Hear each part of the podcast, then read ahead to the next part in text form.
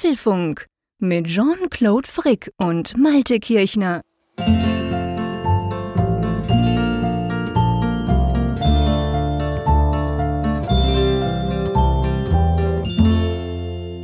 Hallo und herzlich willkommen zum Apfelfunk Podcast, Ausgabe 326, die wir am Mittwoch, dem 4. November am Abend, habe ich gesagt November? Meine Güte, Meine Güte. zum Glück nicht.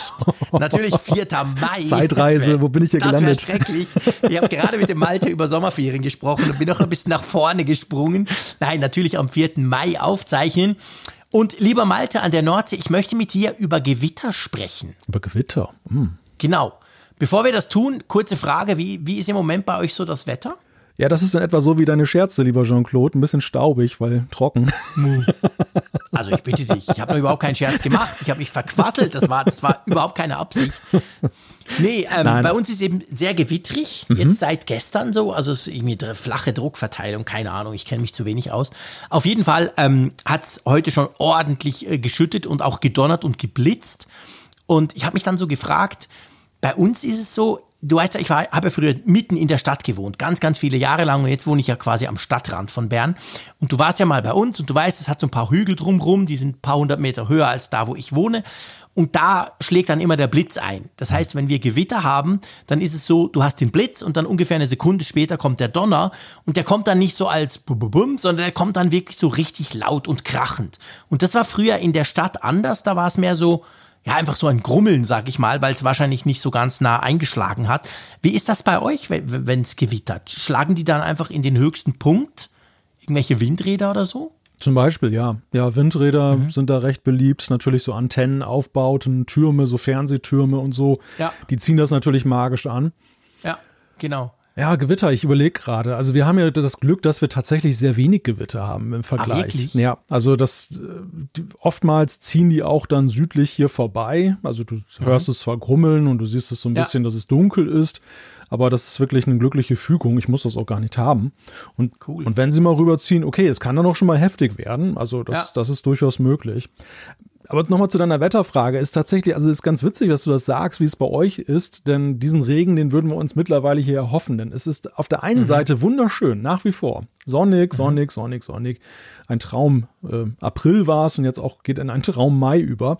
Dabei ist es allerdings noch sehr kalt. Also heute war es so, ja, wie, war, wie warm war es dann? Höchstens 11 Grad, aber das war auch wirklich so der Spitzenwert, der irgendwann mal Okay. erreicht wurde und ansonsten war es eher, eher so ein bisschen bibberig. Oh, wow. Und äh, ja, also das ist so die Gemengelage, die, die wir hier vorfinden. Deshalb keine Gewitter, aber eben leider auch kein Regen. Und der Regen, der wäre Ja. jetzt mittlerweile mal wieder dringend notwendig. Ja, interessant. Bei uns ist es fast 20 Grad zwischendurch. Und jetzt eben so diese Tage ist es gewittrig, stand dann auch quasi, dass die Gewittersaison jetzt eigentlich so losgeht. Und die, die, die geht ja dann, also im August ist ja so die Hochzeit, Juli, August, wo es dann wirklich ganz viele Wärmegewitter immer wieder hat. Bei uns jetzt da, wo ich wohne, ist es auch nicht ganz so krass. Weiter oben, vielleicht erinnerst du dich, wir waren am Thuner See, ja, das war ja nicht so weit weg von uns. Da haben die unglaublich stark und sehr viele Gewitter und auch immer wieder mit Überschwemmungen, weißt du, wo es so unglaublich stark dann regnet und so. So schlimm ist es bei uns nicht. Aber ich habe mich dann eben auch gefragt, weil es schon so laut war heute. Ich war natürlich gerade in einer Radioaufzeichnung, es war super, ne? es geknallt im Hintergrund, wie wenn eine Bombe einschlägt, ganz blödes Thema. Ähm, und ich habe mich dann gefragt, bei uns haben sie ja jetzt glaube ich, in 300 Meter Abstand haben sie ein Hochhaus gebaut. Das ist momentan zumindest noch das höchste reine Wohnhaus der Schweiz. Ich glaube, irgendwie 105 Meter hoch oder so. Und das ist sehr, sehr nah von da, wo ich wohne. Und das, ich bin ganz gespannt, ob dann beim Gewitter wohl ab und zu auch mal ein Blitz in dieses Hochhaus schlägt, weil es überragt natürlich, abgesehen von den Hügeln rumrum, aber sonst ist es definitiv der höchste Punkt hier. Das bietet sich ja geradezu da, dazu an. Also ich erinnere Schon, mich gell? noch an meinen Besuch, da war es ja, ja noch nicht mal halb so hoch, wie es jetzt Ja, wahrscheinlich nee, in der gell, genau. Genau, das, ist. da war ein Kran dran und, Ja. und große Baustelle. Jetzt ist es fertig und wurde bezogen Ah. in diesen Wochen. Und ähm, ja, ist wirklich, ist wirklich entsprechend hoch. Ich finde das Ich Ding, sage das auch drum, weil ich, weil ich, ähm, weil es eben als vorhin noch hell war, Hm. jetzt ist es dunkel, wo wir das aufzeichnen, da waren ganz dunkle Wolken draußen und ich dachte, ich, ich warne schon mal vor, falls es dann plötzlich kracht, Okay. dann bin ich, ich vom Stuhl gefallen, dann geht bei uns einfach auch das Gewitter wieder los. Ich muss ja rückblickend noch sagen, dass ich das ja sehr faszinierend finde, dieses, dieses Hochhaus, weil es ja auch so in der, der umgebenden Landschaft so völlig heraussticht.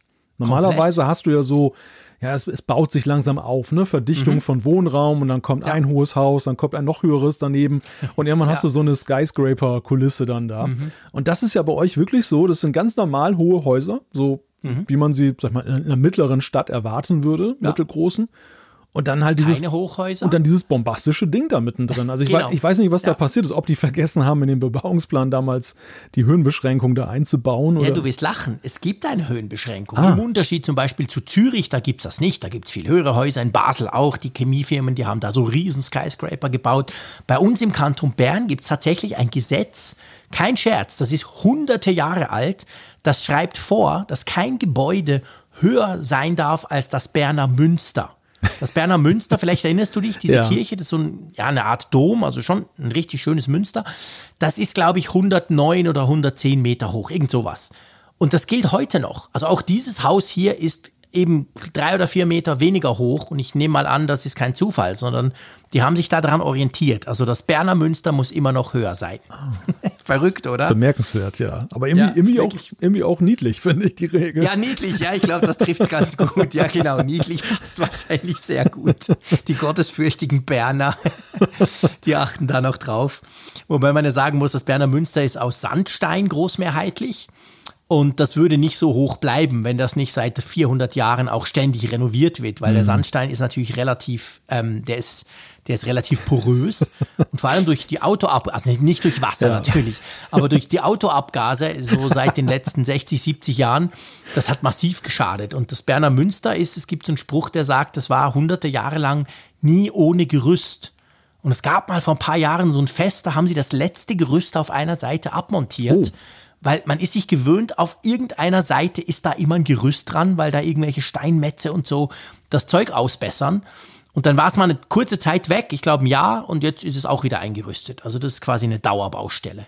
Ich wollte gerade schon fragen, ob wenn da der Regen jetzt so richtig drauf einprasselt und es ist dann ein Meter kleiner, ob ihr dann, wie bei dir, wenn du eine ob, Sandburg ob, baust. Ob ihr dann eure Häuser auch kleiner machen müsst wegen dieser Regel oder so, wenn das kleiner wird, das Münster. Ja, eben, gell, das würde man sich fragen, wenn da die, die Turmspitze abfällt oder so, was man denn da machen müsste. Da stehen sie alle da, oh je, guck mal, es ist 10 Meter oh weniger. Jetzt müssen die die drei, drei Etagen Mieter müssen ausziehen. Sehr schön. Naja. Okay, also gut, das hätten wir geklärt. Ja. Gewitter soll uns jetzt nicht stören. Es hat mich nur gerade interessiert, weil es da bei uns draußen so entsprechend losgeht. Ja, du, wir haben einen Sponsor von dieser Ausgabe und zwar ist das Flowkey. Das freut uns natürlich sehr, dass die uns bei dieser Ausgabe unterstützen. Und erklär mal ganz kurz, was genau ist Flowkey? Ist, glaube ich, eine App, oder? Das ist eine App und die ist eigentlich genau das Richtige für Leute wie wir, die, die ziemlich unmusikalisch sind. Denn damit kannst du auf eine revolutionäre Art und Weise Klavier lernen. Die App erkennt nämlich, die ist schlau, die erkennt, ob du das Ganze richtig spielst und dann macht sie es einfach, deine Lieblingssongs zu lernen. Also du kannst das auch als Einsteiger machen und es soll eben keine langweiligen Übungen und Stücke geben. So Schritt für Schritt gehst du so halt über die Grundlagen, Noten lesen, Akkorde und, und, und. Ja, und das Coole ist, man kann aus 1500 wunderschön arrangierten Songs in vier verschiedenen Schwierigkeitsstufen, mega wichtig, der Punkt noch, kann man eben aus, äh, auswählen, was man denn da entsprechend spielen will. Und du hast es gesagt, wir sind alle unmusikalisch damit hast du im Prinzip zwar recht, ich muss dir aber sagen, dass ich jahrelang Klavierunterricht hatte, oh, als stimmt, kleiner Bube. Stimmt. Aber das Problem war halt so ein bisschen so nach dem Motto, hey, wir haben einen Flügel bekommen von Opa, du spielst jetzt Klavier, Punkt. Und ich wollte eigentlich viel lieber Saxophon spielen. Ich bin natürlich in die Stunden gegangen, aber wenn ich jetzt zurückblicke, muss ich sagen, für das ich da, glaube ich, vier Jahre Klavierunterricht habe, bin ich relativ wenig weit gekommen. Und darum habe ich diese Flowkey-App auch mit Begeisterung ausprobiert und muss sagen, es macht schon Spaß, weil jetzt, wir haben wieder ein Klavier. Vielleicht hast du es gesehen, wir haben auch eins geerbt. Ja, ja, ja. Kein Flügel, aber ein Klavier. Das wird natürlich auch von niemandem hier in der Familie gespielt.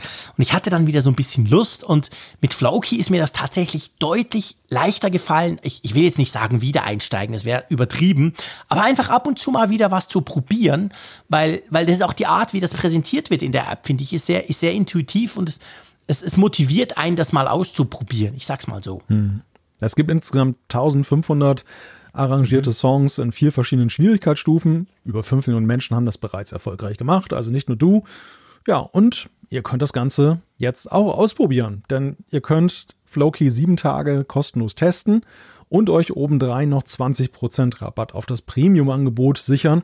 Und dafür müsst ihr nur eine URL eingeben, die lautet flowkey.com slash Apfelfunk. Also flowkey.com slash Apfelfunk findet ihr auch natürlich auf unserer Website. Genau, herzlichen Dank an Flowkey, dass Sie diese Ausgabe unterstützen. Bevor wir zu den Themen kommen, mache ich mal etwas, was wir sonst nie tun. Ich ziehe quasi ein kleines Feedback vor, sozusagen als Test im Apfelfunk. Mhm. Und zwar hat uns der Peter aus der Schweiz geschrieben. Der Peter ist ein Fan von uns, der hört uns immer im Auto.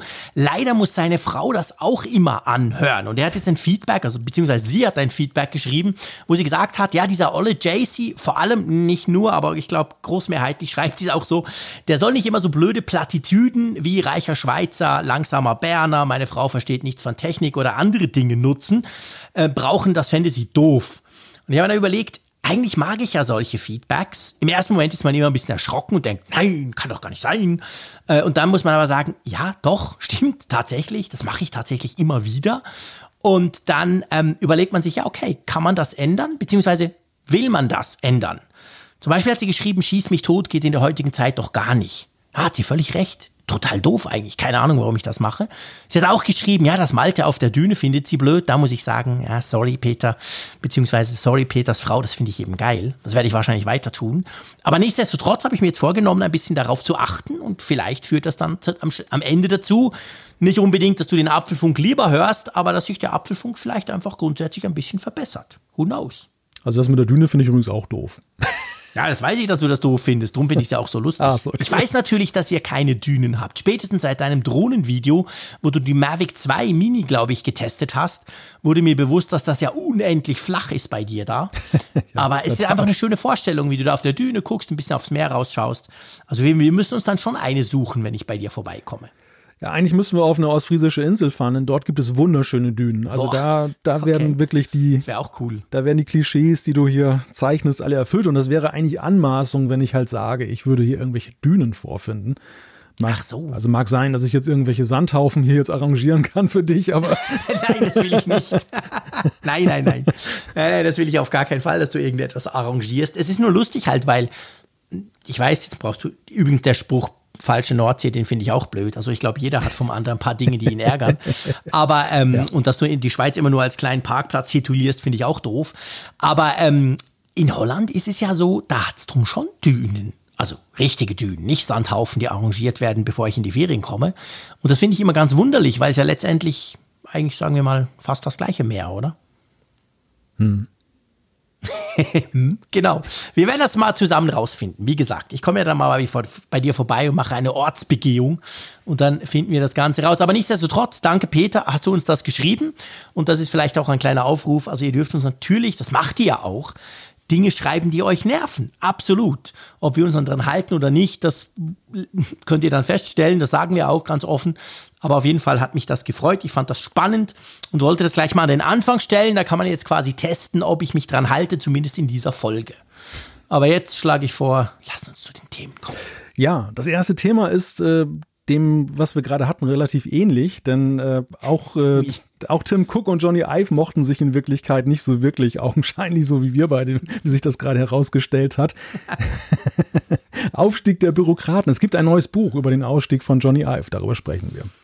Jetzt setzt du aber irgendwelche Gerüchte in Gang. Die zwei haben sich verkracht oder so. Nein, nein. Wir mochten uns noch nie. Ja, wir mochten uns noch nie. Sechseinhalb Jahre. Wir tun nur so. wir tun nur so, ja. Wow, krass, wie gut die eigentlich sind, oder? Die, haben, die denken alle, wir mögen uns. nein. Aber ja, äh, nächste Thema ist freier Zugang. Es geht um die EU und Apple Pay. Ein mega spannendes Thema, das diese Woche gerade so richtig hochgekocht ist. Warm, wärmer, ganz heiß. Kommt das Apple Watch Thermometer an diesem Jahr? Altes muss raus. Es gibt eine Kontroverse um Rauswürfe im App Store. Ja, wie kann man am besten Chipgeheimnisse bei Apple klauen? Genau per Airdrop. Apple hat da jetzt ein Startup verklagt. Dann, es gibt Lichtblick im Lockdown und zwar ganz generell, wie geht es für Apple dieses Jahr weiter? Wir sprechen über Quartalszahlen und wir sprechen auch über Lockdowns in der iPhone City. Und weil unsere Themenliste überläuft, haben wir ein paar Apfelstücke zusammengefasst. Wir sprechen über Gewerkschaftswahlen in den USA, wir sprechen über eine Sicherheitslücke im Apple Silicon und über Apples Auto. Das gibt es anscheinend auch noch. Genau, dann gibt es natürlich die Umfrage der Woche und Zuschriften unserer Hörerschaft. Das kriegen wir alles noch rein. Ja, lass uns mal anfangen mit dem eigentlichen Thema, beziehungsweise vorher, es ist dir schon im Vorgespräch aufgefallen, ich töne immer noch so ein bisschen erkältet, gell? Ja, bist verschnupft. Ja, genau, ich bin verschnupft und es ist leider ja. immer noch so, das ist dieser blöde Heuschnupfen. Und ich fürchte, ich kann auch keine Besserung geloben, weil das wahrscheinlich mindestens bis im Juli, bis ich dann an der Nordsee bin, da putzt es mir dann immer die Nase durch. Nee, bis dann ist das noch so. Also es tut mir leid, aber meine Stimme tönt tatsächlich anders als sonst. Tja. Noch haben wir keinen so guten Soundprozessor, der das irgendwie wieder rückgängig machen würde, live hier quasi. Ja, wir sind ja auch authentisch hier unterwegs und nicht das irgendwie. Stimmt, du hast völlig recht. Gefaked. Also lass uns über Johnny Ive sprechen. Genau. Und eigentlich über seinen Abgang, oder? Ja, richtig, sein Abgang, der ja sich seinerzeit so schrittweise vollzog und wo ja am Ende eine, eine große Pressemitteilung von Apple stand, wo dann gesagt wurde, dass Johnny Ive ja jetzt da seine schöne neue Firma Love From aufmachen möchte und einen mhm. Vertrag hat mit Apple und auch weiterhin für Apple arbeiten wird. Also es sah alles ziemlich rosig aus, einfach so der normale ja. Gang der Dinge, halt jemand, äh, ein, ein, Designer, ein kreativer Geist, der dann da ewig in so einem Unternehmen war, dass der jetzt einfach mal was Neues machen möchte, das konnte man ja menschlich auch ganz gut nachvollziehen. Mhm. Nur jetzt gibt es ein Buch, das nennt sich After Steve das zeichnet doch ein arg anderes Bild von den ganzen Geschehnissen und das geht eigentlich los mit dem Tod von Steve Jobs. Denn Steve Jobs ja. und Johnny Ive, die standen sich ja ziemlich nahe und das hat Johnny Ive so ziemlich runtergerissen. Mhm. Und dann war er natürlich vor allem auch konfrontiert mit dem Nachfolger von Steve Jobs, nämlich Tim Cook, der, so eigentlich, um das mal vorwegzunehmen, der Tenor des Buches Apple ein wenig umgebaut hat. Ja, und vor allem, der ja jetzt nicht unbedingt der Mr. Charismatiker ist, wie Steve Jobs das war. Johnny Ive selber ja auch ein sehr emotionaler Typ, muss man wahrscheinlich auch sein als Designer, wohingegen ja der Tim Cook eher den, den Ruf hat eines Bürokraten, eines, eines Technokraten und vor allem eines Buchhalters. Ich sage es ein bisschen überspitzt, aber das Buch geht auch so ein bisschen in diese Richtung. Und daran hat sich dann relativ schnell halt so ein gewisser, ich will nicht sagen Konflikt entzündet, aber einfach Johnny Ive wurde sich halt bewusst, was er an Steve Jobs hatte. Die waren ja auch befreundet. Das war ja weit mehr als eine Geschäftsbeziehung zwischen diesen beiden.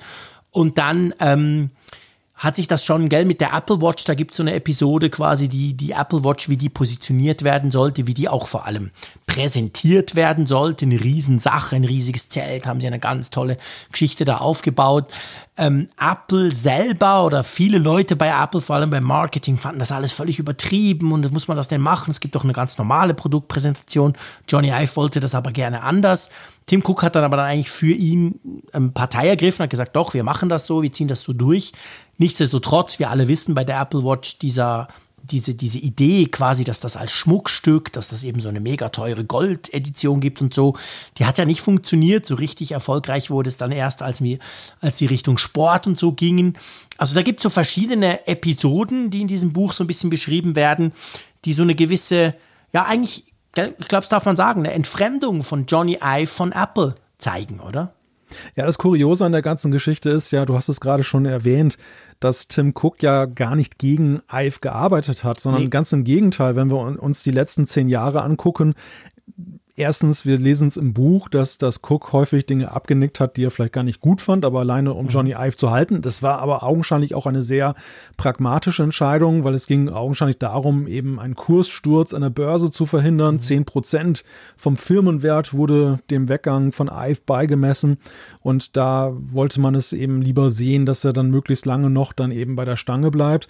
Aber ich glaube, gerade dieses Entgegenkommen, dieses ja, im Buch wird es so beschrieben, dieses relativ seelenlose Abnicken von Dingen, mhm. das hat Ive eigentlich noch mehr frustriert, als dass es ihn, ihn gefreut hat. Ja.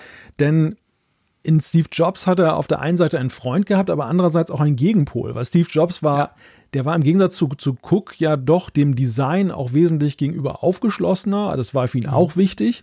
Aber er hatte auch seine dezidierten anderen Vorstellungen. Und Ive ja. und, und Jobs haben sich da, glaube ich, an diesen Sachen eben gerieben.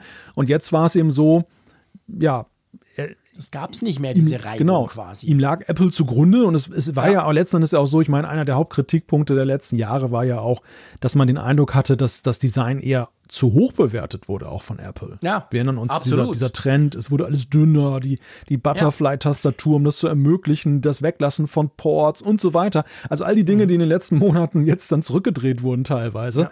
die haben uns ja auch alle teilweise tierisch genervt und äh, haben auch für negative Absolut. Kritiken gesorgt. Ja, absolut. Also ich meine, ich erinnere dran, als, als er ging, wir waren ja damals schon, wir fanden das ist nicht super Weltuntergang. Wir fanden, ja, endlich mal eine Chance für Apple.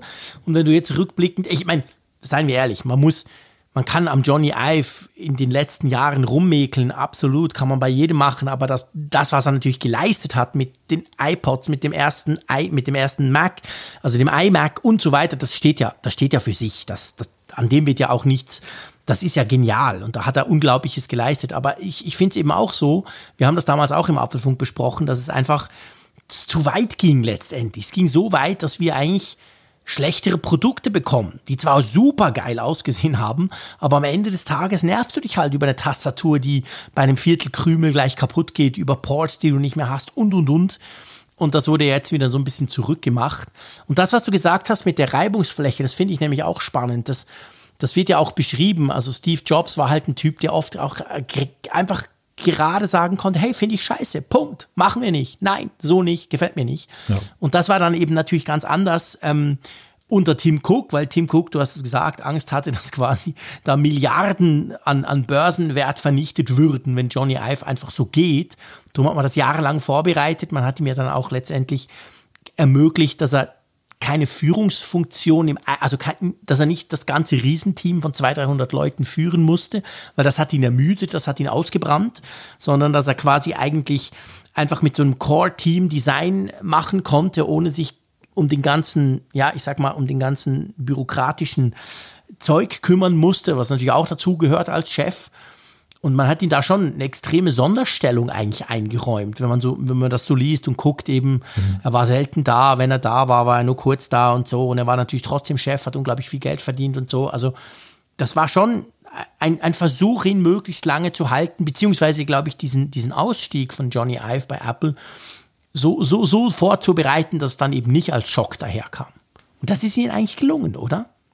Ja, das weiß ich nicht, ob Ihnen das wirklich gelungen ist. Also klar, das, das Börsenbeben ist ja ausgeblieben, aber ich glaube, am Ende ist das eben auch so gewesen, dass dieses lange, dieses lange Aushalten wahrscheinlich auch dazu geführt hat, dass einfach auch ähm, ja dieser dieser gottähnliche Status von Ive sich so ein bisschen als Abziehbild dann halt äh, dann erwiesen hat. Denn ja.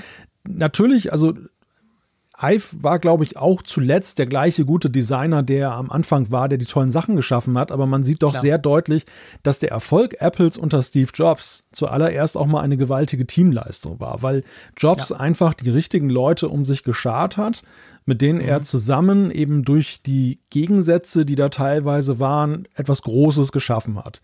Ja. Und Cook war ja nun jemand, wir erinnern uns an die ersten Keynotes, extrem holzig, unglaublich talentiert, was allerdings jetzt die ganze Herstellung und Lieferkette anging. Also genau der richtige Absolut. Mann auch für Apple, als es ja eben darum ging, dass sie so unglaublich gewachsen sind. Da wäre, mhm. da wäre die Jobsche, Jobsche Architektur an ihre Grenzen gekommen. Und, und hätte das gar nicht, also Apple wäre dann in Ungnade gefallen, weil sie eben dann monatelang hätten warten lassen auf ihre iPads und auf ihre iPhones. Und eben das hat Cook dann eben durch sein Talent verhindert und es war auch nur konsequent, ihn dann zum CEO zu machen. Aber eben, er war nicht, er war nicht Jobs und er war nicht derjenige, der, sag ich mal, auch mit, mit vollem Herzen die Rahmenbedingungen schaffen konnte, um eben so einen Geist wie Johnny Ive dann vernünftig einzuhegen und einen vernünftigen Rahmen Absolut. zu bieten. Er hat, er hat ihn einfach zu, also weißt du, es ist so ein bisschen so wie, wie der überforderte Elternteil, der seinem Kind ständig Süßigkeiten gibt. Und am Ende ja, wird genau. das, am Ende wird das Kind fett ja, und dann kommt nicht gut. Es war ja, gut, genau. gut gemeint, aber nicht gut gemacht. Und so, so ein bisschen Oder auch nie Kontra gibt und nie Nein sagt, weißt du, und keine Grenzen zieht und sagt, hey, sorry, vergiss es, so kannst du nicht machen, Punkt. Andererseits finde ich, und ich meine, klar, so ein Buch muss sich ja auch verkaufen, das wird sich auch gut verkaufen, keine Frage, aber andererseits muss man ja sagen, Johnny Ive ist 1992 zu Apple gekommen. 97 kam dann Jobs zurück und dann hat die, die Erfolgsstory quasi angefangen. Aber überleg dir mal, der war 25, der war, der war 27 Jahre bei Apple. Also, ich weiß nicht, Genie hin oder her, aber irgendwann ist es, glaube ich, für alle Zeit mal irgendwie, also irgendwann ist, glaube ich, jeder mal ausgebrannt, wenn er so lange dort arbeitet. Der war ja nicht erst gerade dabei, weißt mhm. du? Das ja. war ein absolutes Urgestein. Der war ja quasi länger dabei als Steve Jobs. Klar, ich meine, Steve Jobs hat mitgegründet, aber der war dann halt draußen und ist dann zurückgekommen oder zurückgeholt worden. Aber da war ja Johnny Ive schon da. Ja, das ist richtig. Und im Grunde genommen ist es so, wir reden jetzt darüber, ob Johnny Ive vielleicht durch dieses Buch, durch diese Rückschau überhöht wird. Aber mhm. der Grund für diese Überhöhung ist ja eigentlich, dass man ihn bei Apple selber halt auch überhöht hat. Ja. Dass man eben ja. sich nicht von ihm emanzipiert hat und hat gesagt, Johnny, deine Verdienste sind unumstritten und das ist eben jetzt gerade die Erfolgsformel für Apple aber das muss ja nicht für alle Zeiten so bleiben. Das ist ja genauso, genau. wie es ja auch eine Software nach Scott Forstall gab, obwohl ich den damals auch für eine super Führungskraft gehalten habe, mhm. der ja mhm. eben auch mit der ersten iPhone-Software, also das, was ja Johnny Ive für das Design gemacht hat, das hat ja Forstall damals für die erste iPhone-Software gemacht. Man muss sich das ja. mal, also keiner feiert den ja heute rückblickend so obwohl er eigentlich da die, die Grundlagen teilweise gelegt hat für das, was wir bis heute noch benutzen. Und, mhm. und das ist eben so ein bisschen so die, die Schieflage, die da entstanden ist, die aber natürlich ja auch in der Außenerstellung und in der PR von Apple ja eben auch gut passte, weil Apple gefällt sich ja eben auch in dieser Rolle, dass sie eben die, der, der Smartphone, der, der Technikhersteller sind, der eben nicht nur funktionell was herausbringt, sondern eben auch was mhm. sehr Schickes herausbringt. Klar, ja, natürlich, absolut, das ist genau der Punkt. Ähm, ja, und trotzdem, ich, ich weiß, es ist Spekulation, aber ich weiß nicht, ob, ob jemand generell fähig ist. Und da nehme ich meine nicht nur Johnny Ive, da schließe ich auch Steve Jobs ein, ob es möglich wäre, dass du über so einen langen Zeitpunkt so immer quasi wie soll ich sagen, so, so frisch. Ich meine, Design zeichnen ja auch, Johnny Ive hat ja in seiner ganzen Zeit bei Apple mehrmals ja auch radikale Dinge getan. Natürlich gibt es so eine Klammer, die sich, dieser Minimalismus, das ist natürlich definitiv sein Thema. Aber trotzdem hat er ja immer wieder sich auch neu erfunden und sich neu versucht, in bestehenden Dingen, in ganz neuen Dingen. Und ich weiß nicht, ob du das wirklich 40 Jahre lang tun kannst. Weißt du, was ich meine? Mhm. Also völlig unabhängig von Tim Cook und natürlich der Tod von Steve Jobs, das war der eigentliche, ich meine, das war letztendlich wahrscheinlich die eigentliche Zäsur. Aber trotzdem, er war halt einfach unglaublich lange dabei, weißt du? Ja, wobei, da würde ich tatsächlich sogar den Fokus noch etwas weiter aufmachen. Und das Phänomen ist ja, dass Apple selber insgesamt das ja auch über einen so langen Zeitraum hingekriegt ja, hat. Denn, stimmt. denn auch das ist ja so rein ja, in der Wirtschaftsgeschichte ein, ein Phänomen. So, so ja. Firmen haben halt ihren Moment und bringen halt Sachen raus, die manchmal sehr erfolgreich sind, aber diesen Erfolg dann auch über eine einzelne Produktkategorie dann hinaus dann fortzuführen und das, das, ist, das ist ja auch schon, auch ja schon ein absolutes Phänomen. Ja, das stimmt. Wo man vielleicht jetzt auch einfach diese Übertragung auf Ive dann macht, dass man sagt, ja, wenn Apple halt so dauerhaft erfolgreich ist, muss es Ive vielleicht auch sein. Also ja, da gebe genau. ich, da gebe ich dir schon recht. Das ist, also es ist sicherlich die Frage zu stellen jetzt mit Ive, ähm, wäre das immer so weitergegangen. Und ich glaube auch, genau. es, es, gibt auch keinen Grund jetzt, ähm, da diesen Personenkult um ihn da aufzumachen, im Sinne von auch wie schade, dass er nicht mehr da ist, sondern Nein. er hatte wirklich seine Zeit, er hatte glorreiche Zeiten bei Apple. Ja.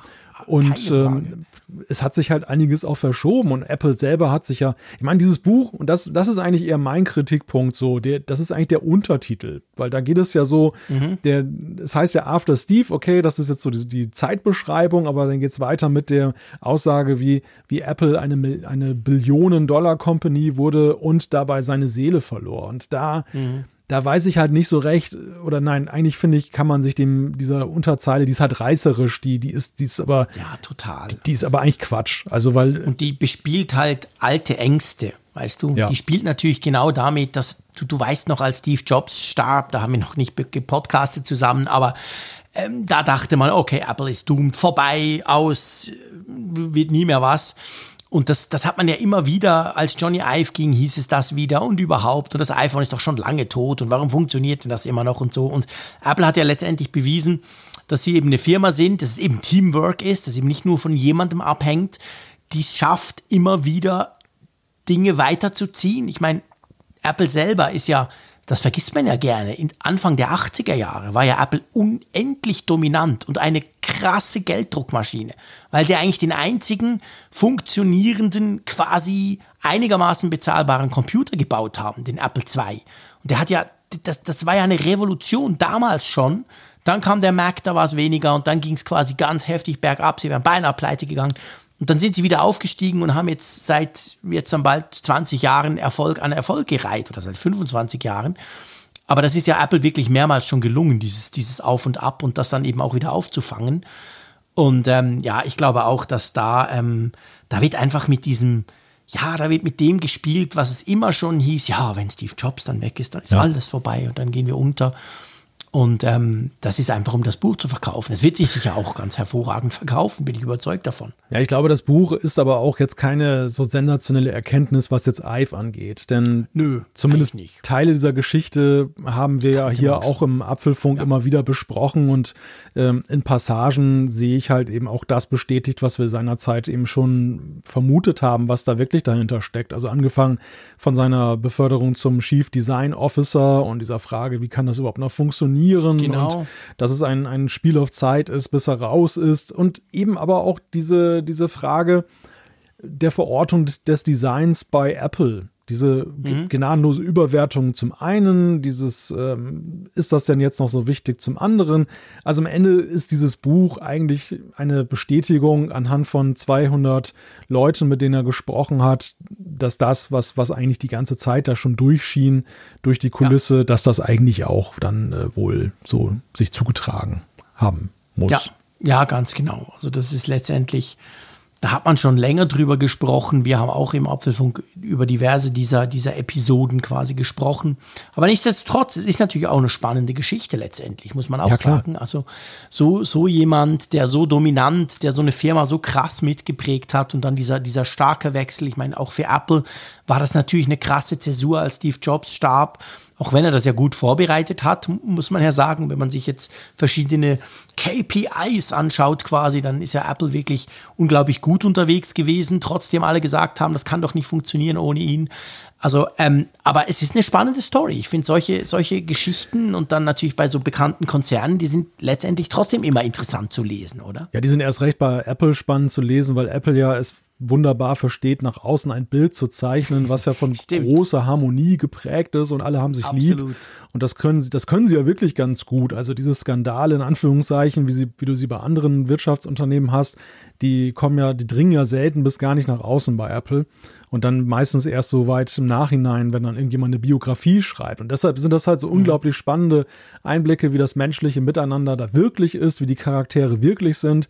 Und natürlich aber auch vor allem auch viele Insights, so wie sind bestimmte Dinge entstanden eigentlich? Welche Gemengelage hat dazu geführt? Ja, ja, definitiv. Das ist genauso.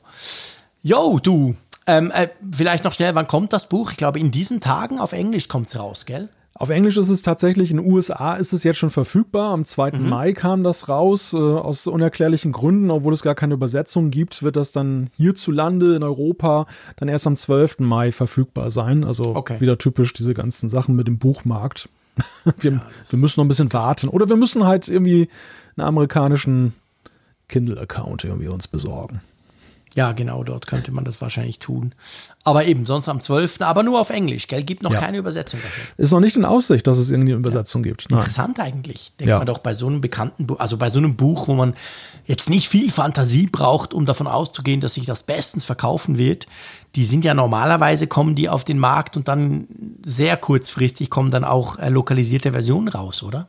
Ja, hat mich tatsächlich auch sehr gewundert. Also das, das äh, damals bei Steve Jobs war das ja völlig gesetzt und kam Ja, ja, glaube ich, sogar fast zeitgleich heraus. Ja, die kamen, die kamen zeitgleich Ja. praktisch auf der ganzen Welt. In weiß nicht wie vielen Ja. Sprachen kamen die raus, genau. Also so ein Promi ist Johnny Ive dann augenscheinlich doch nicht. Offensichtlich nicht. Gut, er ist halt auch nicht gestorben, weißt du. Oh Gott. Vielleicht wäre es was anderes. Ja, das ist jetzt, aber du weißt. Die, die Steve Jobs Biografie kam wenige Wochen nach seinem Tod raus. Das war natürlich schon, schon noch mal ein bisschen was anderes. Also ich hoffe, dass Johnny Ive noch ganz, ganz alt wird. Bitte nicht falsch verstehen. Aber ähm, ja, also stört mich auch nicht. Ich lese gerne englische Bücher, kein Problem. Aber ja, den einen oder anderen wird das wahrscheinlich abschrecken, denke ich mal. Aber ihr habt ja jetzt erfahren, was ihr erfahren müsst. Sag ich mal so die Ihr müsst das Buch gar nicht mehr lesen. Genau, wir haben das so ein bisschen zusammengefasst. Der Rest erzählt. sind irgendwie 200 Seiten Ausschmückung von dem, was wir jetzt Ganz hier viele diskutiert Adjektive. haben. genau, in 20 Minuten. Ja.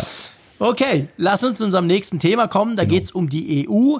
Es geht um Apple und es geht ganz spezifisch, gell, um Apple Pay beziehungsweise eigentlich um NFC. Ja, die EU hat Apple einen Liebesbrief äh, geschrieben, der zum, Oh, zum Inhalt hat, dass äh, dass Apple NFC, die NFC-Schnittstelle, die im iPhone steckt, halt öffnen soll, auch für andere Zahlungsdienste. Das hat, also Apple macht das ja eben so, dass sie ja keine Schnittstelle äh, bereitstellen, um eben vollwertig diese NFC-Antenne zu verwenden. Es gibt da mhm. nur sehr eingeschränkte Möglichkeiten, um was einzulesen.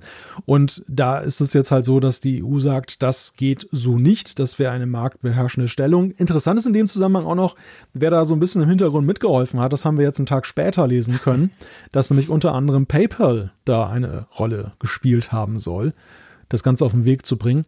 Naja, und jetzt hat Apple halt so ein Antitrust-Complaint halt auf, an, am Hals und äh, ja, muss jetzt auf die eine oder andere Weise damit umgehen.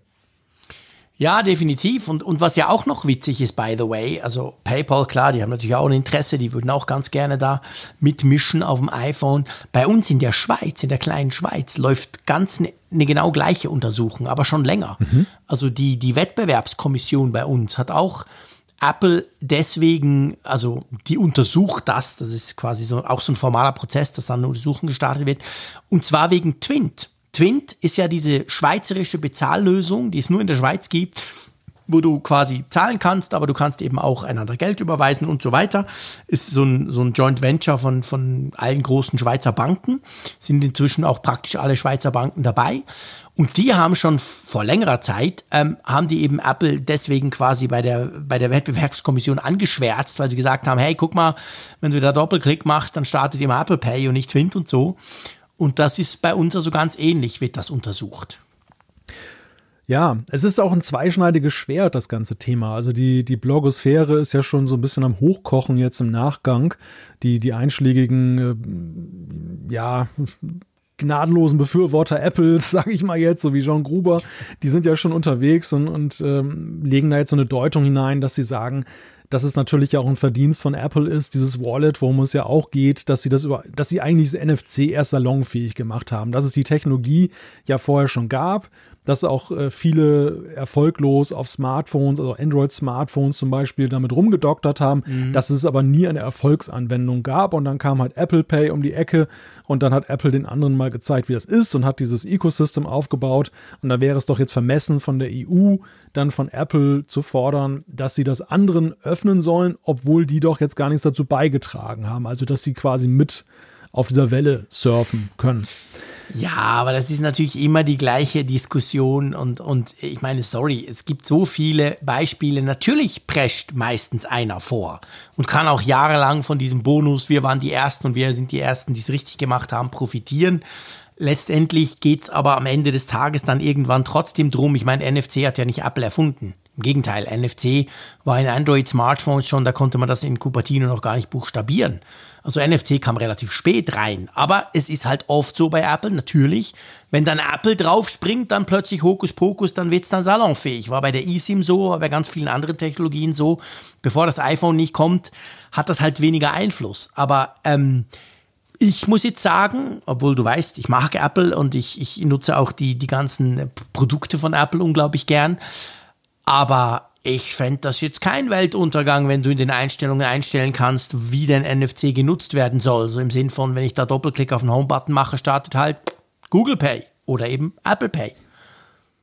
Du schreib das Gruber, sag das nicht mir, weil ich bin ja sowieso schon seit Jahren jemand, weil der. Du ihn jetzt zitierst, sage ich. Ja, ich habe das nur kolportiert. Also meine Meinung ist da ja sowieso die, dass ich nicht verstehe, dass, dass Apple diese Restriktionen bei den ganzen Sachen macht, weil sie einfach, ich finde, das Produkt, was sie machen, ist, kann doch so souverän sein, dass sie es nicht nötig ja. haben, mit solchen. Ähm, finde ich auch sagen wir, einfachen, billigen Manövern zu versuchen, die Mitbewerber auszustechen. Denn, denn äh, da müssen die erstmal rankommen, das, das müssen die eben auch den ganzen Unterbau entsprechend hinkriegen. Und ähm, warum gibt man nicht eine freie API heraus, dass man mit dieser NFC-Antenne machen kann, was man möchte? Das, so wie es bei eben bei anderen Komponenten ja letztendlich ja auch dann dann der Fall ist. Mal abgesehen davon, dass es auch noch eine, einen ganzen Reigen an anderen Möglichkeiten eröffnen würde. Es ist ja nicht nur Apple Pay. Also ich finde generell diese ganze NFC-Geschichte, da könnte noch viel mehr gehen. Ja. Und ähm, das ist eben auf dem iPhone sehr, sehr, sehr restriktiv äh, gehandhabt. Das ist, was eigentlich relativ schade ist. Nun kann man natürlich ja, anders. Ist, ja. ist für den Kunden total schade. Ich finde das auch. Also jetzt mal, lassen wir das Zahlungsthema mal beiseite. Ich bin ja mega happy mit Apple Pay. Aber schau dir mal Android-Smartphones an, schau dir mal irgendwie eine Kamera an, eine moderne. Du hältst die aneinander, es macht schwuppiduppi, alles konfiguriert, eine Drohne, was auch immer. Es gibt so viele geile Geräte, die du einfach mit NFC in die Nähe bringst und da macht Schwupps und alles funktioniert. Ja. Und das geht halt alles nicht bei Apple. Und das finde ich auch als Kunde von Apple, als Nutzer eines iPhones, finde ich das total schade. Richtig.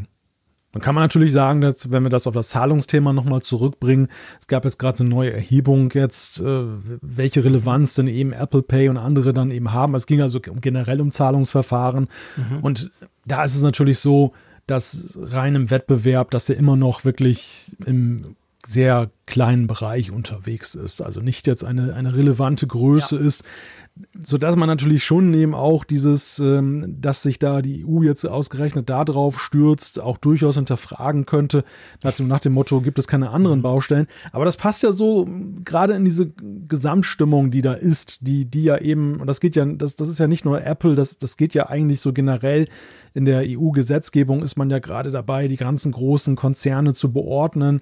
Also man will, ja. man will ja schon so ein bisschen Konter geben. Man dieses, dieses, äh, mhm. dieses Zuschauen am Rande und wir Europäer können nichts machen, weil das sind die Amerikaner. Die Zeiten sind definitiv vorbei und es ist ja kein ja. Zufall, dass ausgerechnet jetzt, wo wir eben in den letzten Wochen über den Markets Act gesprochen haben, den Services Act, dass jetzt auf einmal dann so eine Sache wieder wie Phoenix aus mhm. der Asche kommt. Ja, stimmt, absolut. Da hast du völlig recht. Das passt natürlich alles ins Gleiche. Und drum ja auch, das schließt vielleicht ein bisschen den Kreis zu dem, was du vorhin gesagt hast. Du hast gesagt, das Produkt steht für sich und Apple muss doch nicht mit so kleinen Manövern versuchen, die Konkurrenz draußen zu halten. Ich finde eben auch, bei, bei vielen von diesen Themen, nicht bei allen, aber bei vielen, tut Apple sich eine Flanke auf, die nicht zwingend sein müsste, meiner Meinung nach. Das hätten sie gar nicht nötig. Ja. Und jetzt, wo ja weltweit quasi gibt es diverse Probleme, diverse Regierungen, ähm, die eben die, die Tech-Konzerne da jetzt quasi ähm, besser kontrollieren wollen. Und da hat halt Apple dann einfach ein paar solche Baustellen oder eben Flanken offen, wo man natürlich sich angreifbar macht.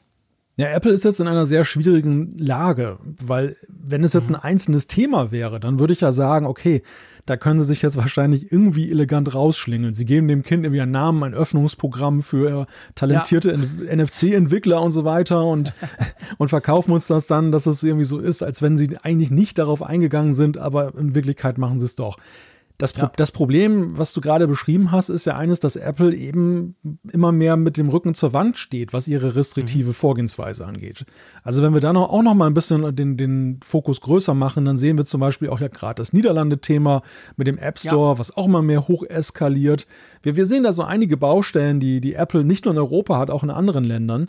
Und mhm. wo es eigentlich, wenn sie diesen Konflikten aus dem Weg gehen wollten, was für sie auch im Übrigen, da bin ich ja eben auch völlig bei dir, völlig unproblematisch wäre. Sie, sie, ja, sie, sie, würden ja gar keine, also sie würden jetzt rein wirtschaftlich, glaube ich, keine erheblichen Nachteile dadurch erleiden. Das ist einfach nur Prinzip, ja. Prinzipienreiterei, die sie da betreiben. Genau. Aber Apple ist ja nun mal anders als Google und andere Konzerne nicht so als Wendehals ungefähr so auf unter, unterwegs. nicht wirklich, ziemlich dickköpfig. Ja, und wie, wie kommen sie aus der Nummer jetzt raus? Also Im Grunde genommen müssen mhm. sie eine kleine Revolution, eine, eine weitere riesige Öffnungsstufe jetzt ja vollziehen, damit ja. sie aus der Nummer wieder elegant rauskommen. Ja, ja, das stimmt. Das ist genau der Punkt. Also es ist wirklich, es ist wirklich die Frage, die stelle ich mir schon länger, ob sich Apple nicht auf wenige von diesen Konflikten konzentrieren sollte, welche, wo es vielleicht wirklich bei ihnen krass ums Eingemachte geht. Ich zum Beispiel Thema App Store, Thema Epic-Streit, solche Dinge. Ähm, und dann dafür aber eben halt andere sich dadurch vom Hals schaffen, dass man sich dort ein bisschen öffnet. Ja, ich verstehe das auch nicht. Man hat so ein bisschen den Eindruck, Apple hat Angst, die Büchse der Pandora irgendwo zu öffnen, wenn sie sich öffnen und dann quasi haben sie Angst, dass alles davon schwimmt, oder? Ja, ja, wahrscheinlich ist das die Sorge, die da mitschwingt. Denn eins ist mal gewiss, also zumindest aus meiner Perspektive, für mich als Kunden müssen sie diesen Kampf dagegen die EU an der Stelle nicht führen. Ich, ich habe da gar kein Interesse dran, dass sie, dass sie das da verteidigen. Das ist nicht in meinem besten Interesse. Sie versuchen ja immer diese Legende so zu stricken, wir machen das nicht für mhm. uns, wir machen das für die Kunden, wegen, genau. wegen Sicherheit und alles viel besser und so weiter. Ähm, ja, sicherlich, es gibt den einen oder anderen Punkt, den man bedenken muss. Wir haben ja auch eine sehr differenzierte Debatte zum Beispiel eben über den App Store und Sideloading hier geführt mhm. und auch die Frage, ob Sideloading eigentlich überhaupt so ein großes Ding ist oder ob es am Ende des Tages dann letzten Endes dann auch nicht nur eine Nische befriedigt und eigentlich der Allgemeinheit nichts bringt. Da, da muss man sicherlich genau. eben die einzelnen Punkte auch betrachten, abwägen und sich fragen, ob denn alles, was dann die, die Regulierung möchte, auch wirklich sinnhaft ist. Aber bei vielen Punkten sehe ich halt einfach auch das Problem, dass Apple da so, so einen Kampf führt für, für Kunden, die eigentlich nur virtuell in Apples Vorstellung da existieren. Ja, das habe ich auch das Gefühl. Ja, da hast du völlig recht. Das geht mir manchmal auch so. Ich denke, hey, für wen kämpft ihr jetzt genau? Klar, es gibt gewisse Streitereien, wo man natürlich auch einfach weiß, Apple kämpft vor allem für sein Portemonnaie, für die guten Einnahmen. Das ist auch legitim letztendlich. Keine Firma muss auf Dinge verzichten, wenn es nicht sein muss. Das kann man schon nachvollziehen. Aber es gibt, ja, es ist halt so, dass Apple das immer so ganz gerne verkauft, dass sie das ja für uns alle tun. Und ich finde auch, es gibt gewisse Dinge, da bin ich auch der Meinung, ja, cool, dass sich Apple da wehrt. Ich bin da eigentlich froh drüber so Verschlüsselungsthemen, gerade bei Messengern und so, wo sie sich wirklich klar auch positionieren. Aber eben jetzt das mit dem Zahlen, hey Freunde, lasst die doch drauf, kein Problem. Apple Pay ist gut, das kann gut, kann gut gegen Samsung Pay, Google Pay oder gegen die kleine Schweizer Lösung Twint ankommen. Das muss man nicht zwingend technisch irgendwie versuchen zu verhindern. Ja. Schauen wir mal. Mal gucken, wer zuerst zu einem, ich finde das ja noch interessant, mal gucken, wer zuerst zu einem Ergebnis kommt, die EU oder die Schweizer Wettbewerbsbehörde. Ich habe da eine klare Idee. Ja? Das ist nicht die Schweizer Wettbewerbsbehörde. Ah, okay, okay. Ich dachte, ich dachte jetzt, dass du da Insider-Kenntnisse hast. Nein, nee, nee, ich habe keine Insider-Kenntnisse, aber ja. also die sind schon, die, die haben auch schon, schon große Firmen und vor allem auch Banken und so schon heftigst angegangen. So ist es nicht, mhm. aber ich sag mal, Geschwindigkeit, pff, ist ausbaufähig. Und ich glaube, die EU hat in den letzten Monaten bewiesen, dass ihnen einfach wichtig ist, jetzt gegen diese Tech-Konzerne vorzugehen. Darum rechne ich persönlich eher damit, dass die EU da schneller ist. Ich wollte gerade einwenden, das ist ja auch eine ziemlich neuartige Erfahrung, dass die EU auch schnell sein kann. Das haben wir ja tatsächlich ja, auch Jahrzehnte schon, nicht erlebt. Ja, ja Geld schon, ganz, oder? Ganz zu schweigen davon, dass sie sich auch mal einig sein können, das finde ich noch viel, ja. viel bemerkenswerter. Ja. Gerade weil er eben die einzelnen Nationalstaaten ja jeder auch noch dann da was mhm. dann herumzuunkeln hat. Aber ja. ja, das, ist, das ist schon sehr bemerkenswert. Mal gucken, ob sie auch wirklich langen Atem am Ende haben. Ja, klar, ich meine, nur weil sie dann was beschließen, heißt das ja noch lange, lange nicht am Ende des Tages, dass sich wirklich auch auf den Geräten all der Nutzer etwas ändert. Du, wollen wir mal über die Apple Watch sprechen? Also natürlich nicht die Apple Watch, die wir haben, sondern die Apple Watch, die wir vielleicht in ein paar Monaten bekommen, nämlich die neue, die kommende Apple Watch 8 da geht man jetzt von einem ziemlich, wie ich finde, ziemlich coolen ähm, Feature aus, oder? Ja, cool, oder man könnte auch sagen, es geht heiß her. Denn, Eher heiß wahrscheinlich, stimmt. denn es geht darum, das Gerücht äh, ist, dass die Apple Watch ein Thermometer für die Körpertemperatur bekommt. Das sollte angeblich schon früher der Fall sein. Wir erinnern uns, es gab da auch schon Gerüchte rund um die mhm. Apple Watch Series 7. Da haben wir jetzt einen Bericht gelesen, dass äh, es wohl Probleme gab mit einem, oder dass es Probleme gab, einen Algorithmus zu, zu erschaffen, der so mhm. treffsicher war, der, also diese ganzen Unwägbarkeiten, die du eben am Arm hast, ist nicht unbedingt die optimale Stelle, die Temperatur ja. abzunehmen, herauszurechnen. Das hat nicht funktioniert, deshalb hat man das ganze Feature angeblich zurückgestellt. Aber jetzt soll man angeblich dann dem perfekten Algorithmus etwas näher gekommen sein. Spannend finde ich ja, so wie das der Minchi Quo beschreibt, sollte das so sein, kann gut natürlich so sein, das können wir nicht beurteilen, aber sollte das so sein, würde das ja letztendlich, könnte das zwei Dinge bedeuten. Die eine Sache könnte tatsächlich sein, okay, Apples clevere Programmierer haben einfach viel länger gebraucht, um diesen Algorithmus dahingehend zu trainieren, dahingehend zu tunen, dass das dann eben passt. Oder aber natürlich auch, vielleicht kriegt ja die Apple Watch Series 8 mal wieder einen Prozessor, der zwar neu ist, aber der eben wirklich auch deutlich mehr Performance liefert. Und durch diese Möglichkeiten dann kann der Algorithmus, keine Ahnung, halt mehr Dinge ausprobieren, mehr Sachen berücksichtigen und dann kommt es dahin, dass eben so eine verlässliche Körpertemperaturmessung möglich wird, oder?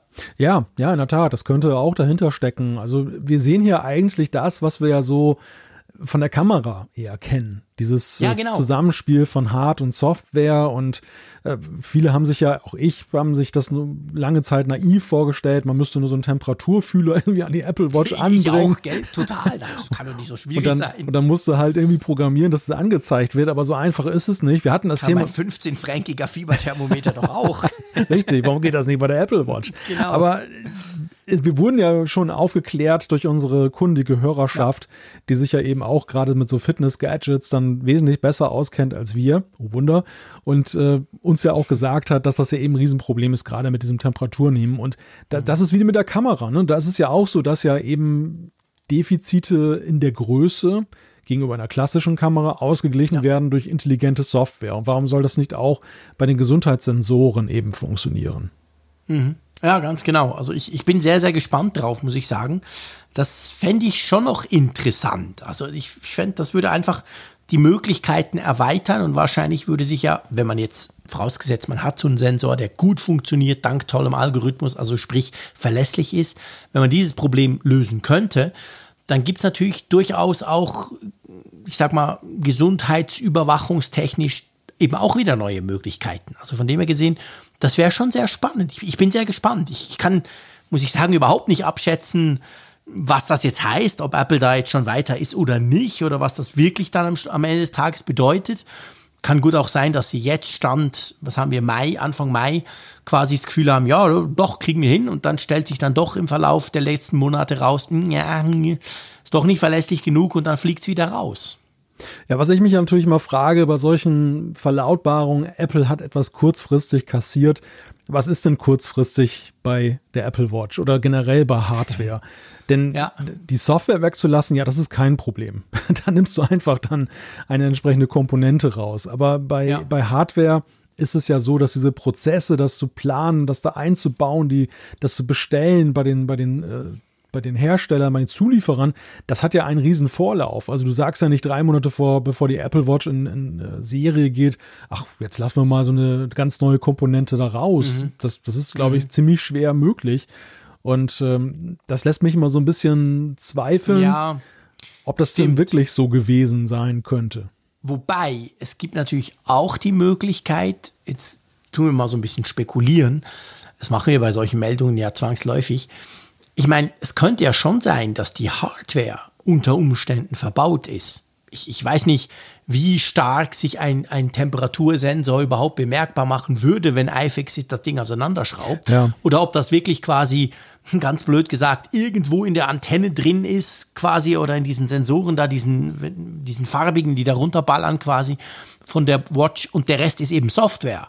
Und dann lässt du die Software einfach weg oder deaktivierst sie ja, und dann passiert halt nichts. Also es gab ja auch schon solche Geschichten. Könnte theoretisch ja auch sein, weißt du? Ja, ja, das ist das genau, dass es vielleicht sogar schon bei uns drin steckt. Und dann ist natürlich ja. die Frage, wäre es nachrüstbar? Natürlich wird Apple das nicht machen. Leider nicht. Die, also doch, die Frage hast du richtig gestellt. Die Antwort kennen wir aber auch. Das wird Apple niemals tun.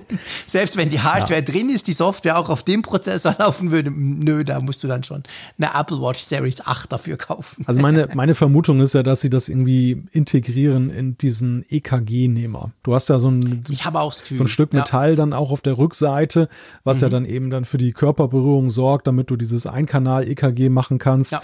Und das ist ja eigentlich prädestiniert dafür, dass du auch den Temperaturfühler da irgendwie mit drin genau. hast. Genau. Und das würdest du nicht merken, wenn das dort schon drin ist. Das stimmt, ja, das stimmt. Ja. Ja, spannend. Also ich freue mich, wie jedes Jahr, ich freue mich immer auf die Apple Watch. Ihr wisst, ich bin ein absoluter Apple Watch-Fan.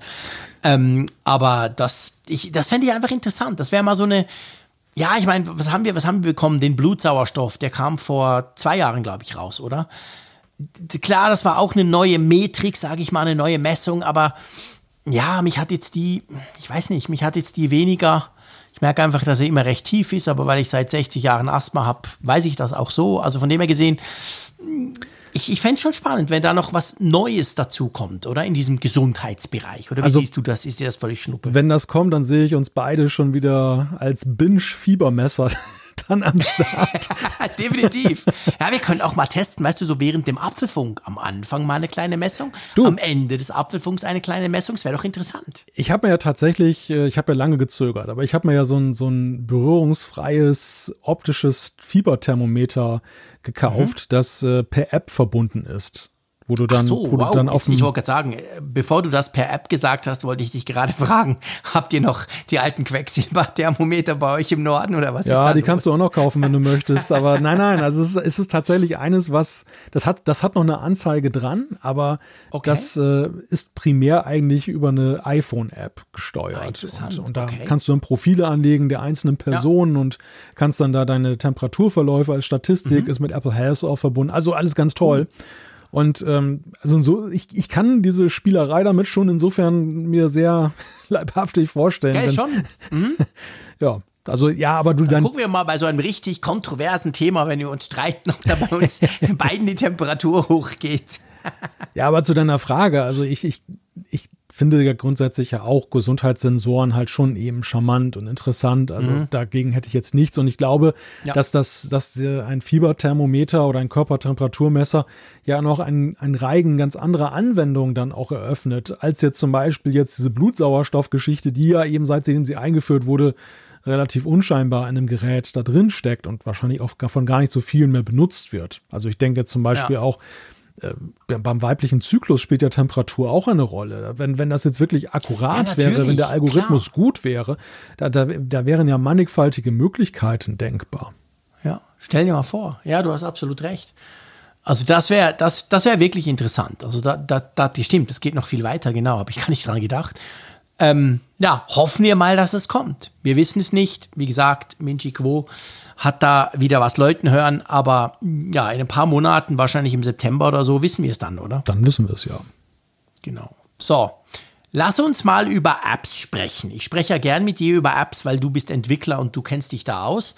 Vor allem aber lass uns über alte Apps sprechen. Da gibt es nämlich eine kleine Kontroverse drum. Und das ist lustig. Ich erkläre dir mal, bevor wir, bevor wir erklären, was das Thema ist, wie das so bei mir ankam. Als ich die erste Meldung dazu gelesen habe, dachte ich so, ja, hey Freunde, wenn ihr zwei Jahre keine Updates rausbringt, ich will doch keine zwei Jahre keine Updates mehr hat, lasst, lasst mich doch in Ruhe. Aber inzwischen stellt sich raus, ja, ganz so einfach ist die Geschichte nicht. Klär uns mal auf. Ja, ist ganz lustig. Mir ging das relativ ähnlich. Ich habe das auch erst ignoriert und dann, es kam ja auch so ein wenig im Gleichklang mit Google, weil die haben ja auch angekündigt, dass sie da aufräumen im Play Store und dass sie weitaus äh, restriktiver sind in der Frage, was sie dann noch zulassen künftig. Äh, Und dann kam Apple um die Ecke und es hieß halt, ja, Entwickler von Apps, die jetzt dann seit längerer Zeit nicht, also jahrelang nicht aktualisiert wurden und die, die dann eben auch nicht oft geladen werden, die fliegen jetzt dann peu à peu aus dem App Store raus, wenn sie nicht dann binnen von 30 Tagen nochmal ein Update nachschieben. Und da habe ich auch erst gedacht, naja, gut, das muss ja auch mal ausgemistet werden. Ich ärgere, also ich ärgere mich ja teilweise eben auch als Nutzer des App Stores darüber, wenn du manchmal dann so Apps dann entdeckst, da mit so uralt Screenshots und Ja, du ich weißt halt, total. nicht ans Format von aktuellen iPhones angepasst. Also Geht ganz, ganz grausam, was da teilweise noch dann da drin steht. Aber dann ging die Diskussion los. Dann ging die Diskussion los, dass es ja auch eben ein Stück Kultur kaputt mache, weil es ja eben auch legendäre Spiele gäbe. Die könntest du aber eben mit den heutigen APIs nicht mal eben dann da aktualisieren. Das ist nicht damit getan, dass du einmal einen X-Code sagst, haus nochmal neu raus, sondern da musst du richtig Hand anlegen. Teilweise geht das auch gar nicht mehr und so weiter und so fort. Und so. es entwickelte sich dann geradezu ja eben eine Debatte dann, die eher in die Richtung ging, naja, das, das ist jetzt, Apple will da einfach jetzt die Entwickler zwingen, dann immer nur das Neueste zu unterstützen und, und, und ähm, das, das wäre letzten Endes dann eben kulturlos, wenn sie da dieses Gedächtnis, dieses äh, Gedächtnis der Software ausradieren. Und jetzt hat Apple das mittlerweile konkretisiert. Sie haben dann da an alle Entwickler ein Rundschreiben gemacht, wo sie dann nochmal die Fristen genauer dargelegt haben, beziehungsweise sie haben jetzt sogar gesagt, es gibt 90 Tage Frist statt 30 und sie haben auch ganz klar gesagt, es sind eben nicht einfach nur Apps, die alt sind, sondern ihr Maßstab sei eben auch, dass eine gewisse Download-Schwelle unterschritten sein muss. Sprich, kein interessiert's mehr. Ach so. Ja, wobei natürlich auch keiner weiß, wo liegt diese Schwelle. Das hat, das hat Apple einfach mal dann wieder so willkürlich festgelegt und auch nicht kommuniziert. echt?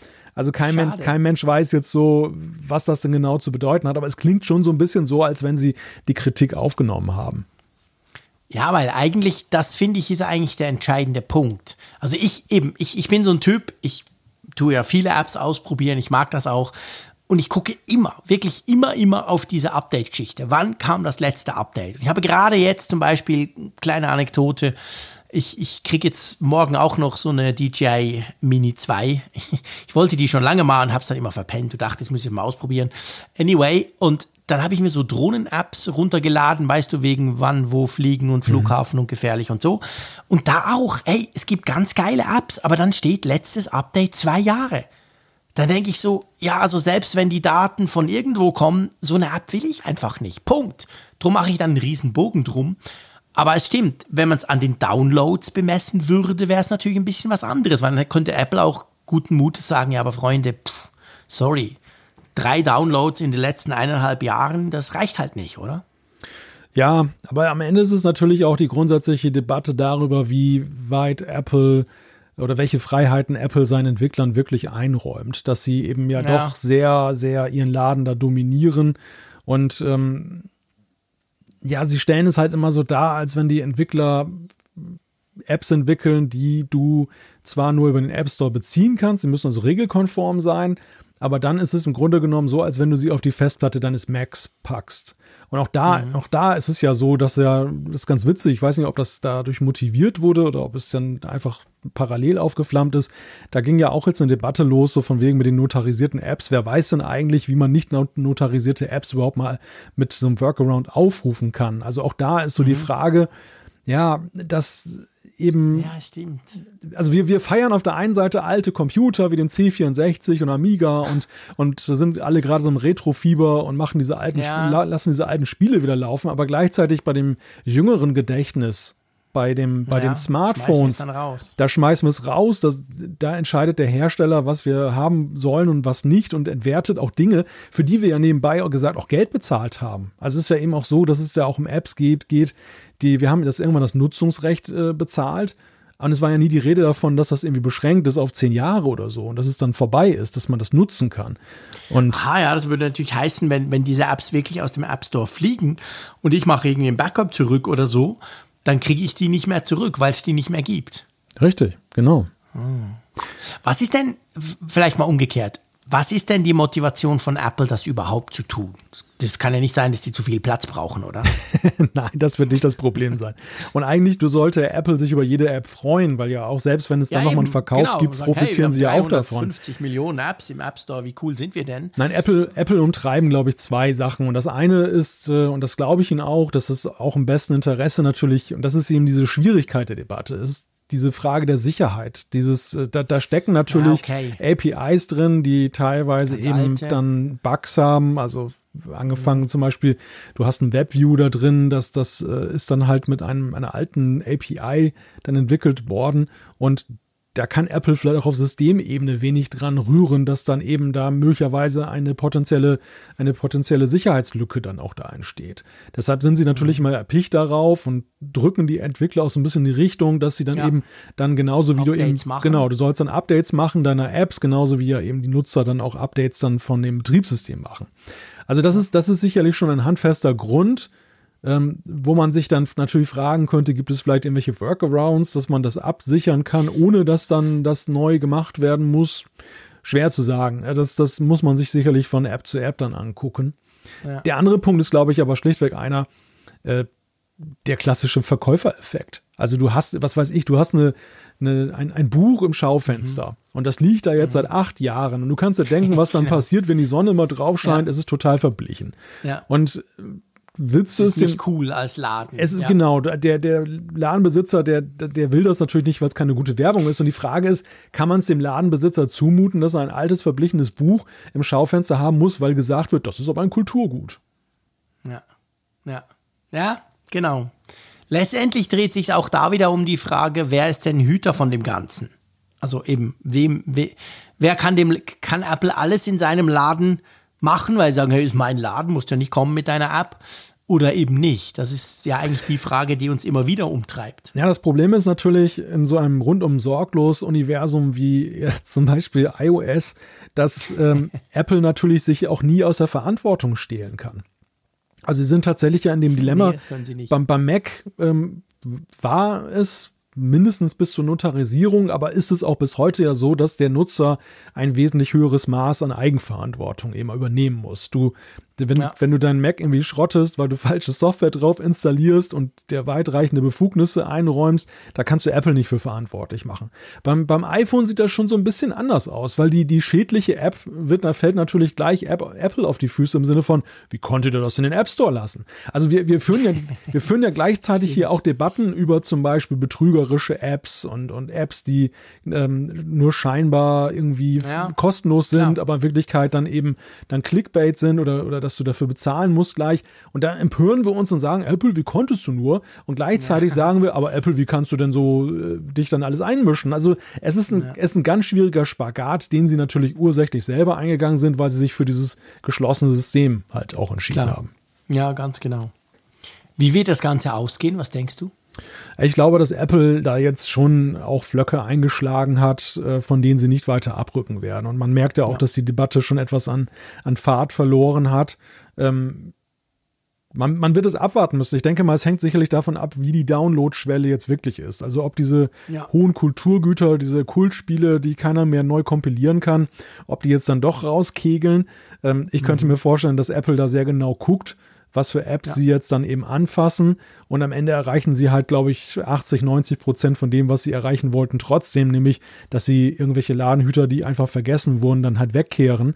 Und ähm, keinen juckt es dann mehr. Und das, was dann erhaltenswert gilt, ja, das bleibt. Das ist im Übrigen aber ja natürlich beim C64 und bei den ganzen anderen Sachen ja auch so. Also Spiele, die gemeinhin als Schrott angesehen wurden und sich nicht durchgesetzt haben, die holt ja jetzt auch keiner hervor. Nee. Sondern die Leute genau holen ja auch die Kultur, die Kultspiele Ja, logisch. hervor, die damals weit verbreitet waren, die legendär waren und so. Deshalb muss man natürlich aufpassen, also so ein Anspruch auf Vollständigkeit der, des Archivs gibt es ja bei, mitnichten. Nee, nee, das gibt's tatsächlich nicht, definitiv. Gut, schauen wir mal. Apropos schauen, da wollte einer doch tatsächlich Chip-Geheimnisse von Apple klauen, oder? Ja, einer, das wäre ja schön, wenn es nur einer gewesen wäre. ja, okay. Also es gibt, es gibt tatsächlich ein handfestes Problem, das, das Apple da gerade hat und wo sie jetzt auch in Kalifornien eine Klage eingereicht haben. Und zwar, also erstmal gab es noch ein großes Learning für mich, muss ich sagen. Ich, ich mache das mal als Ratespiel. Ich frage dich mal, ob du weißt, was das ist. Was ist ein, Okay. ein Stealth-Startup? Weißt du das? Ein Stealth-Startup. Ja. Also ich wusste es nicht. Äh, ich, ich weiß es nicht, ich habe keine Ahnung. Ich habe auch diesen Artikel noch nicht ganz durchgelesen, der da so ein Herr Kirchner bei Heise geschrieben hat. Ich hätte jetzt so gesagt, aus dem Bauch raus, das ist so quasi, wenn Mitarbeiter einer Firma quasi eigentlich so sagen, hey komm, wir machen uns doch selbstständig, das ist viel geiler. Aber wir sagen das einfach noch niemandem. Wir gründen da mal so eine kleine Firma und irgendwann künden wir dann und dann sind wir dann draußen und haben unsere eigene Firma schon. Das wäre jetzt so meine Idee gewesen. Ja, le leider nicht richtig, aber ich kann natürlich auch deshalb schlau daherreden, weil ich es ja tatsächlich dann, dann recherchiert habe. Ich wusste es, wie gesagt, Genau. vorher auch nicht. Ich habe erst, meine erste Vermutung war, dass es irgendwas mit Verteidigung so zu tun hat oder Mhm. so. Ähm, aber tatsächlich ist es so, dass das ist ein Startup-Unternehmen, was halt nicht in der Öffentlichkeit kommuniziert, was es überhaupt macht. Also du hast eine Firma, so, die, okay. die sucht sich Personal, die existiert auch vielleicht mit einer Website, wo aber Mhm. wie in dem Fall jetzt hier nichts steht, außer dass sie Personal sucht und die entwickeln ein Produkt und erst in dem Moment, wo das Produkt da ist, dann werden sie sichtbar und sagen, hey, wir sind die Firma so und so und haben das und das gemacht. Ja. Und das, das ist hier in dem Fall so. Es geht um die Firma Rivos oder Rivos, die plant, augenscheinlich, so die Klage von Apple, Chips herzustellen. System on a Chip, so wie bei Apple ja auch, die Apple Silicons und eben auch dann wohl mit einigen Ideen von Apple, so wie es scheint, denn die Klage besagt, dass äh, zwei, mindestens zwei ehemalige Mitarbeiter, aber die werden da namentlich genannt, sowie eine weitere Zahl, insgesamt sind wohl über 40 Apple-Ingenieure aus dem Chip-Design dahin gewechselt zu diesem Mitbewerber, dass die dort eben eine Konkurrenz planen und dass die massiv eben Firmengeheimnisse mitgenommen haben und ja, das liest sich fast wie so ein kleiner Wirtschaftskrimi. Also dieses, Schon, äh, ja, der, der eine hat zum Beispiel ein Time Machine Backup von seinem Arbeits-Mac gemacht und hat das mitgehen lassen. Ein anderer hat, Mehrere hundert Gigabyte an Daten geht man ja, davon Wahnsinn, aus. ne? Denk, Wahnsinn. denkt man gar nicht, dass das so, so. Nee. Ja, und dann einer hat per Airdrop auf sein, sein privates Gerät dann, dann die Sachen rübergezogen. Einer hat auch ganz klassischen USB-Stick verwendet. Also es ist alles dabei und man kann viel darüber lernen, wie, wie das funktioniert oder nicht besser nicht sollte. funktioniert. Also wir lernen natürlich auch wieder eine Menge über diese Apple Security, diese interne, die Ja. also forensisch dann die Geräte der ehemaligen Beschäftigten untersucht hat und dann eben ähm, auch unglaublich viel nachweisen konnte von Suchanfragen über Anschlüsse von externen Geräten, wann, wie und was da drauf geschaufelt wurde. Alles wurde protokolliert auf diesen Arbeitsgeräten. Und einige waren schlichtweg so schlau und haben die einfach zurückgesetzt auf Werkseinstellungen und konnte Apple nichts mehr nachvollziehen. Das fand ich auch sehr lustig, Scheiße, dass das ja, überhaupt klar. möglich ist. Ah, Ja, meine Güte, meine Güte. also ein, ein faustdickes Problem, kurzum. Ja, genau, definitiv. Und ähm, ja, ich meine, das ist natürlich für Apple ein riesiges Problem. Andererseits muss ich sagen, als ich das jetzt so von dir gehört habe und, und ich habe schon mal ein bisschen was drüber gelesen gehabt, also das tönt ja schon relativ offensichtlich. Also wenn Apple das, ähm, beziehungsweise Apples Anwälte, denen wirklich nachweisen können, guck mal hier eben irgendwie externe Cloud-Drives bes- bespielt mit Daten, Time Machine Backup und so, ich meine, dann ist die Sache relativ klar, oder? Die Sache ist relativ klar. Ja, das, das, das glaube ich auch. Und ähm, ja, was für mich eher interessant ist, ist ja die Frage, warum gibt es eigentlich so einen Exodus in der Chip-Abteilung von, von Apple? Das, ich weiß jetzt nicht, wie viele da beschäftigt sind, aber 40 Leute und Tausende. das, es sind ja wohl auch ziemlich hochrangige Leute, die, weit, Ja. die weitgehende Befugnisse hatten, dann auf die Sachen dann zuzugreifen. Mhm. Das, das fand ich schon einigermaßen bemerkenswert, dass, dass äh, die jetzt ihr Wohl woanders suchen und sich auch hinreißen lassen, dann eben diese Sachen mitzunehmen. kriminell zu werden letztendlich. Ja, ich meine, am Ende ist es Es natürlich. muss um wahnsinnig viel Geld gegangen sein. Am Ende ist natürlich ein Dilemma dieser ganzen Sache, wenn du bei einem Arbeitgeber wie Apple warst und gehst woanders hin. Und da gibt es ja schon etliche Fälle, wo Apple ja auch Ex-Mitarbeiter verklagt hat. Ja, Es ist natürlich schwierig, ähm, also wenn du, wenn du jetzt Dokumente mitnimmst aus der Firma, ist ja der Fall relativ eindeutig. Aber Ja. wenn du dein Know-how einfach einbringst, was du bei Apple eingebracht hast, ist das dann auch schon so eine Art Geheimnisverrat? Ich glaube, da gibt es auch eine große Graumasse, ähm, wo dann, da wird ja teilweise in der Wirtschaft dann mit so Abständen gearbeitet, dass man sagt, du hast so ein Beschäftigungsverbot, was weiß ich, irgendwie ein paar Monate oder ein Jahr, dass ähm, die, dass es nicht so ganz frisch mehr ist, dann die, die, Ja, der, der genau. Stand der Dinge. genau. Das, das, das wird ja durchaus gemacht, aber ich glaube, es gibt eben auch die Fälle, wo ja, es ja fast schon ein Beschäftigungsverbot ist, wenn du dann da bei einem Arbeitgeber gearbeitet hast wie Apple und hast da eine, eine, eine Verschwiegenheitserklärung unterzeichnet und du möchtest dann irgendwann weiterziehen, dass du dann aufpassen Ja. musst, dass du nicht dich gleich verdächtig machst, dass du eben Das genau ausplauderst. Ja, ja, klar. Das ist genau der Punkt. Also es ist super heikel, vor allem eben, wenn du im gleichen Bereich und diese Bereiche sind meistens sehr in diesen Verträgen relativ weit gefasst. Aber da, da, da kannst du nicht einfach sagen, oh, pff, komm, das war cool da mit diesen Chips, ich mache jetzt Chips ein bisschen woanders. Das, das funktioniert dann nicht. Also so, als wenn du zum Beispiel jetzt zum Kollegen Reimann wechseln würdest. Ja, stell dir vor, genau, wenn ich einfach so zu einem anderen Podcast Ja, gehe. da würde ich auch eine Klage- Gegen diese, diese Klage, genau. genau, wie Klage gegen diesen- Apfeltalk und gegen dich, ne? Und das, Ganz genau. Dies, gegen diesen Knebelvertrag, den ich da unterzeichnen musste vor Jahren. ja, aber nee, das haben natürlich, das haben viele. Wobei bei uns ist es so ein bisschen so in der Schweiz, dass man so ein bisschen sagt in der Rechtsprechung, dass eigentlich diese Konkurrenzausschlussklauseln meistens vor Gericht gar nicht, gar nicht dann halt haltbar sind. Also, das heißt natürlich nicht, dass du Firmengeheimnisse mitnehmen darfst. Das ist strafbar, keine Frage.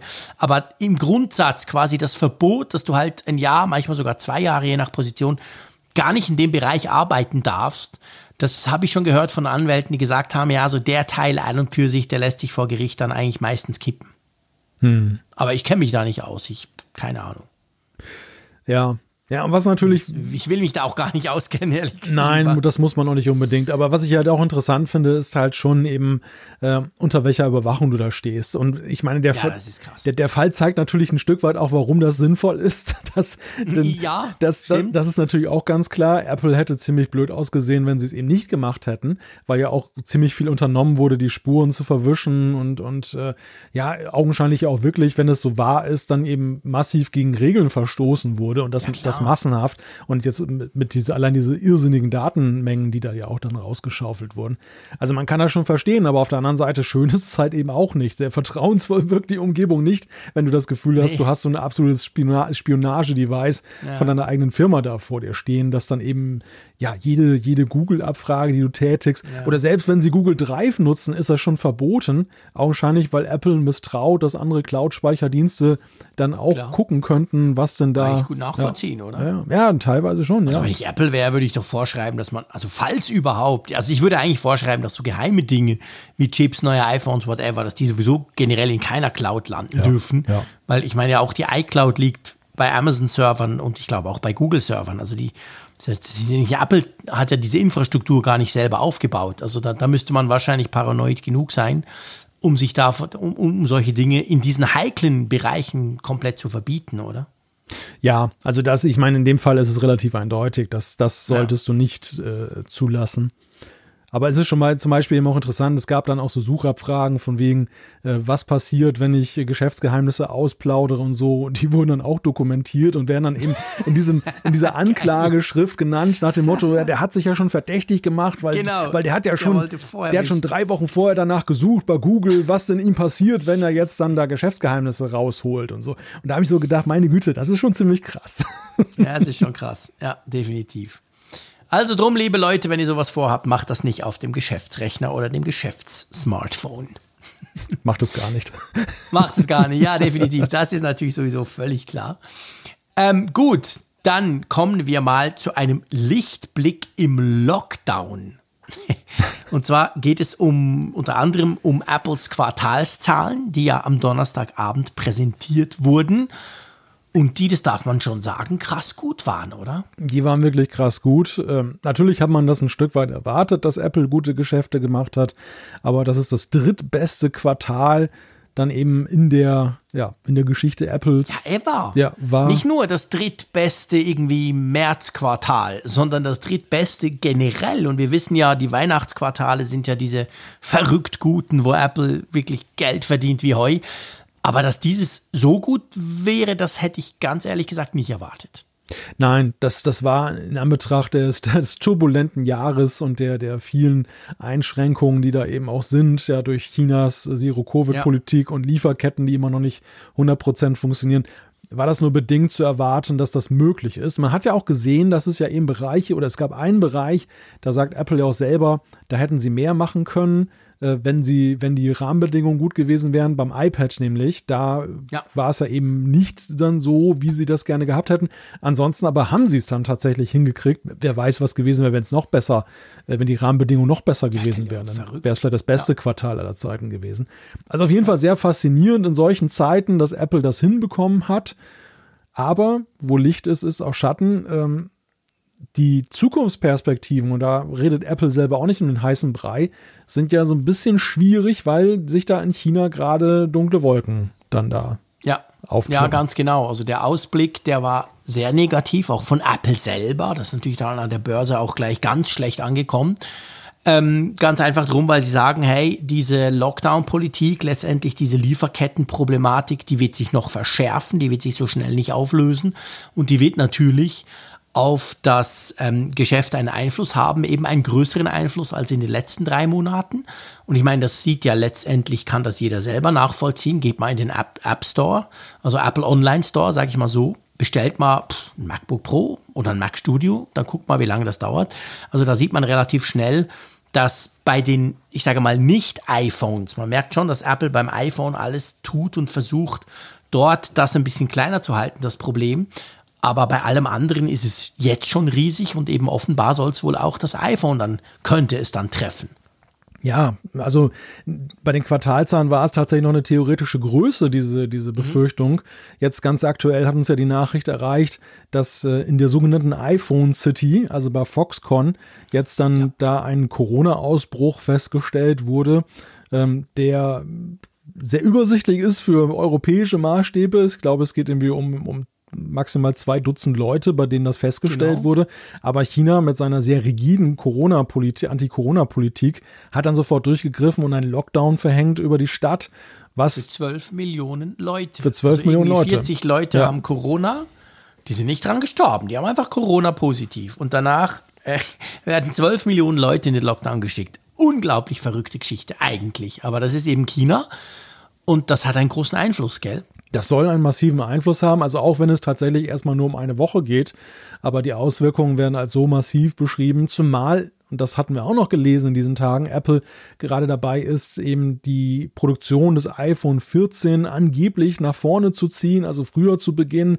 Man wollte, man hat, es lief gerade eine Kampagne, um weitere Mitarbeiter zu gewinnen, um eben aufzustocken. Mhm. All das ist jetzt so zum Erliegen gekommen, zumindest diese Mitarbeiteranwerbung äh, stockt jetzt erstmal, die muss auch warten.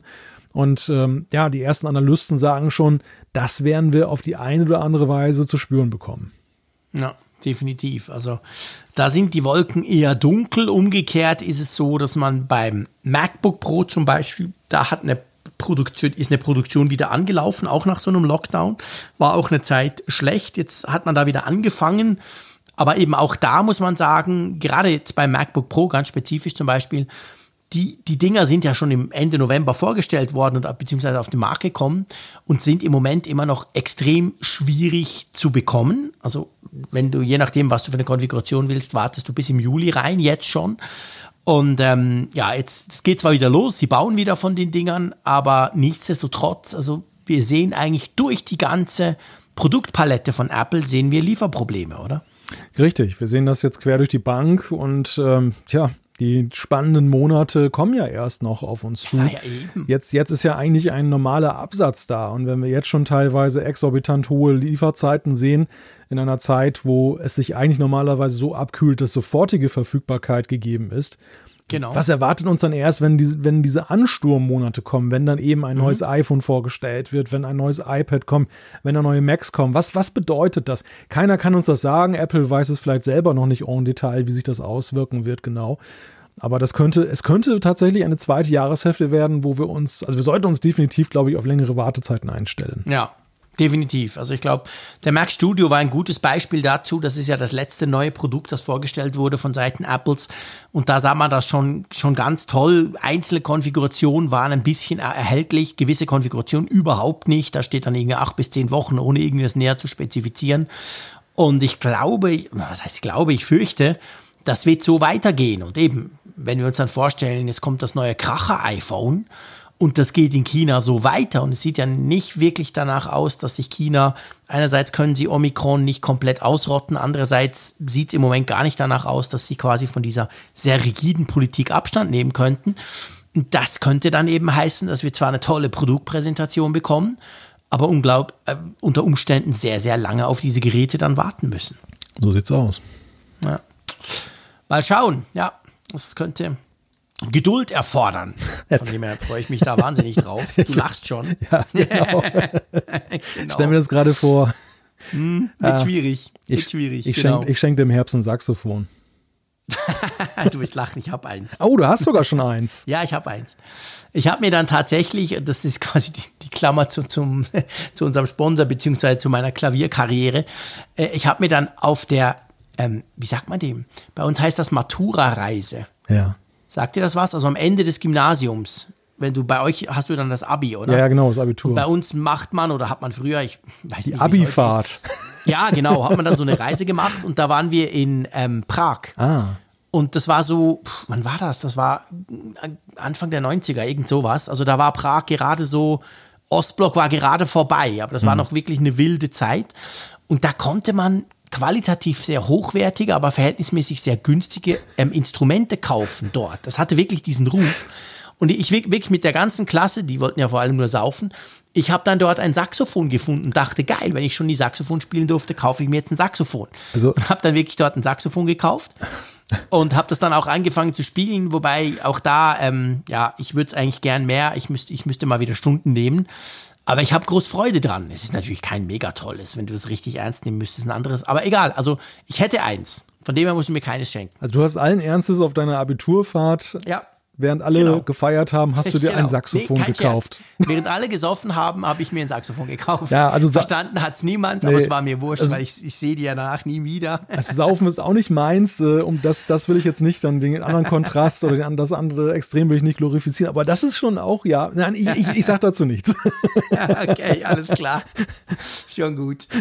Ja, gut. Komm, lass uns schnell zu, zu den Apfelstücken ja. kommen. Das sind quasi unsere Meldungen, die wir sozusagen ein bisschen zusammenfassen. Genau.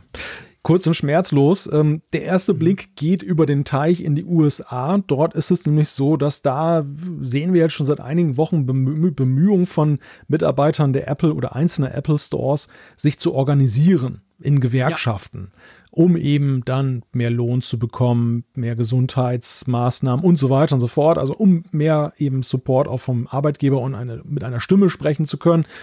Und da ist es jetzt so, dass am 2. Juni in Atlanta im US-Bundesstaat Bundesstaat Georgia zum ersten Mal eben eine Gewerkschaftswahl stattfinden darf in einem Apple Store. Krass, kommt uns komisch vor, oder? Ja. Wo hier ka ka kaum arbeiten drei Leute zusammen, gibt es schon eine Gewerkschaft. und in den USA ist das bis jetzt quasi verboten gewesen, also beziehungsweise in Apple Stores. Ja, interessant. Dann gibt es eine, ähm, also eine Sicherheitslücke im M1 und auch im A14-Prozessor die aber gar nicht so schlimm ist. Malte, das musst du mir erklären. Ja, es ist recht kompliziert. Also es gibt in den... In ja, darum frage ich ja dich. ja, es gibt da eben eine, eine Lücke, die man da entdeckt hat, die allerdings wohl ziemlich schwer auszunutzen ist und, und die, ja, wo es bislang noch gar keine Attacke sozusagen gibt. Also eher eine theoretische Geschichte. Und ja. äh, trotzdem hat man dafür sensibilisiert, weil es geht natürlich ja letzten Endes ja auch darum, das in Zukunft dann eben zu verhindern. Und äh, ja, haben wir jetzt einfach mal zur Kenntnis genommen. Okay, genau. Also es ist auf jeden Fall, es scheint so komplex zu sein und, und so eher unwahrscheinlich, dass die überhaupt genutzt werden kann, dass das jetzt nicht quasi Breaking News um die Welt gegangen ist, was es sonst würde, wäre es eine so richtig fiese Sicherheitslücke. Ist ja immer gemein in Chips, diese Sicherheitslücken, weil du letztendlich ist es ja eben oftmals Hardware. Also da kannst du nicht einfach sagen, wir machen einen kleinen Patch drauf, sondern es gab es ja auch schon, wir kennen das von Intel, gab es das ja auch mal, Lücken, die du halt dann nicht stopfen konntest. Aber die hier, die hat auf jeden Fall offensichtlich nicht das Potenzial, uns alle zu gefährden, oder? Ja, es ist halt so, dass diese Lücke nach dem bisherigen Wissen halt immer in einer Sandbox, also abgeschottet, ja. dann sich bewegt und das äh, reduziert dann halt den Impact deutlich. Ja, klar. Aber das ist, also bei diesen Lücken, das ist ja immer eine Wissenschaft für sich, egal wie einfach du das formulierst. Aber wenn du alleine das eben dir anguckst, was da für Prozesse sind, und es geht ja eben auch da immer darum, dass Daten ja sozusagen überschrieben werden über einen Adressbereich hinaus und andere Sachen, um darauf dann letztendlich dann irgendwie eine Attacke zu fahren.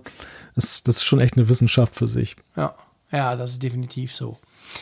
Eine Wissenschaft für sich ist ja auch dieses sagenumwobene Apple-Auto. ja, ich weiß nicht, wie viele Jahre wir schon darüber spekulieren. Sieben Jahre. Wir haben es, sieben Jahre, gell? Mhm. ich glaube auch, genau. Wir haben es schon oft totgesagt, immer wieder eigentlich. Dann hat man wieder gesagt, ja, doch, doch, Apple ist dran, irgendwas machen sie.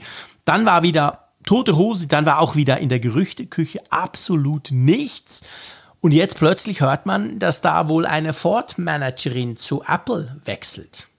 Ja, also eine der letzten großen Personalien war ja die, dass Kevin Lynch, der ja, ja, die Apple Watch ja gemacht hat, ja eben der neue Chef dieses Project Titan, wie es ja immer genannt wird, sein sollte.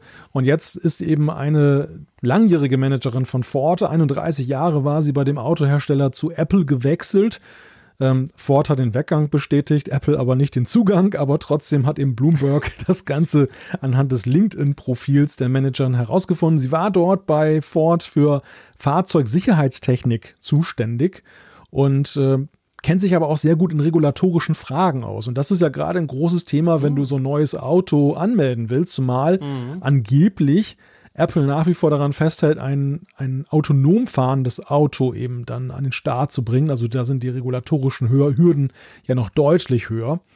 Klar. Naja, und das hat halt jetzt, also die Personalie selber, ich kenne die Frau nicht, aber die, die soll halt schon hochrangig sein und das hat dann mhm. eben nach längerer Zeit, wo man nichts mehr gehört hat und eigentlich alle dachten, dass das Projekt wird eher abgewickelt, jetzt dann wieder neues Leben eingehaucht, dass eben gefragt wird, hm, kommt da doch noch etwas, angeblich 2025. Ich weiß nicht, wie du das siehst, aber da würde ich ein gro sehr großes Fragezeichen dran machen. Ich sage das Gleiche, was ich seit Jahren sage beim Apple, Apple Auto. Ja, ich würde ein riesiges Fragezeichen hinten dran machen. Ja, pff, ja, also ich eben, ich sehe das nach wie vor nicht wirklich realistisch. Egal, natürlich, Apple hat unendlich viel Geld. Wir haben das alles schon tausendmal durchdiskutiert. An und für sich ergeben sich, haben sich ein, ergeben sich keine neuen Analysen, sage ich mal. All diese News, das können Puzzlesteinchen sein, in der Tat, aber es macht für mich nach wie vor nicht wahrscheinlicher, dass wir ein Apple Car sehen werden. In nützlicher Frist, sage ich mal. Wer weiß, was in fünf, sechs Jahren ist, aber nein. Wie, wie oft haben wir schon gesagt, über, übernächstes Jahr kommt es und dann sind doch wieder alle Manager gegangen oder gegangen worden. Keine Ahnung. Ich weiß es nicht. Ich rechne mal nicht damit. Ja, ich finde ich find die Vorstellung auch schwierig und wahrscheinlich gibt es dann fünf Jahre später ein Buch, wie, wie Apple mit dem Auto gegen die Wand fuhr oder so. Genau, ja, genau. Stimmt. Keine Ahnung. Wie Apple zehn Jahre lang versucht, ein Auto zu bauen oder so. Ja, Nein, es, es, fehlt mir, also ich kann mir vieles bei Apple vorstellen, aber mhm.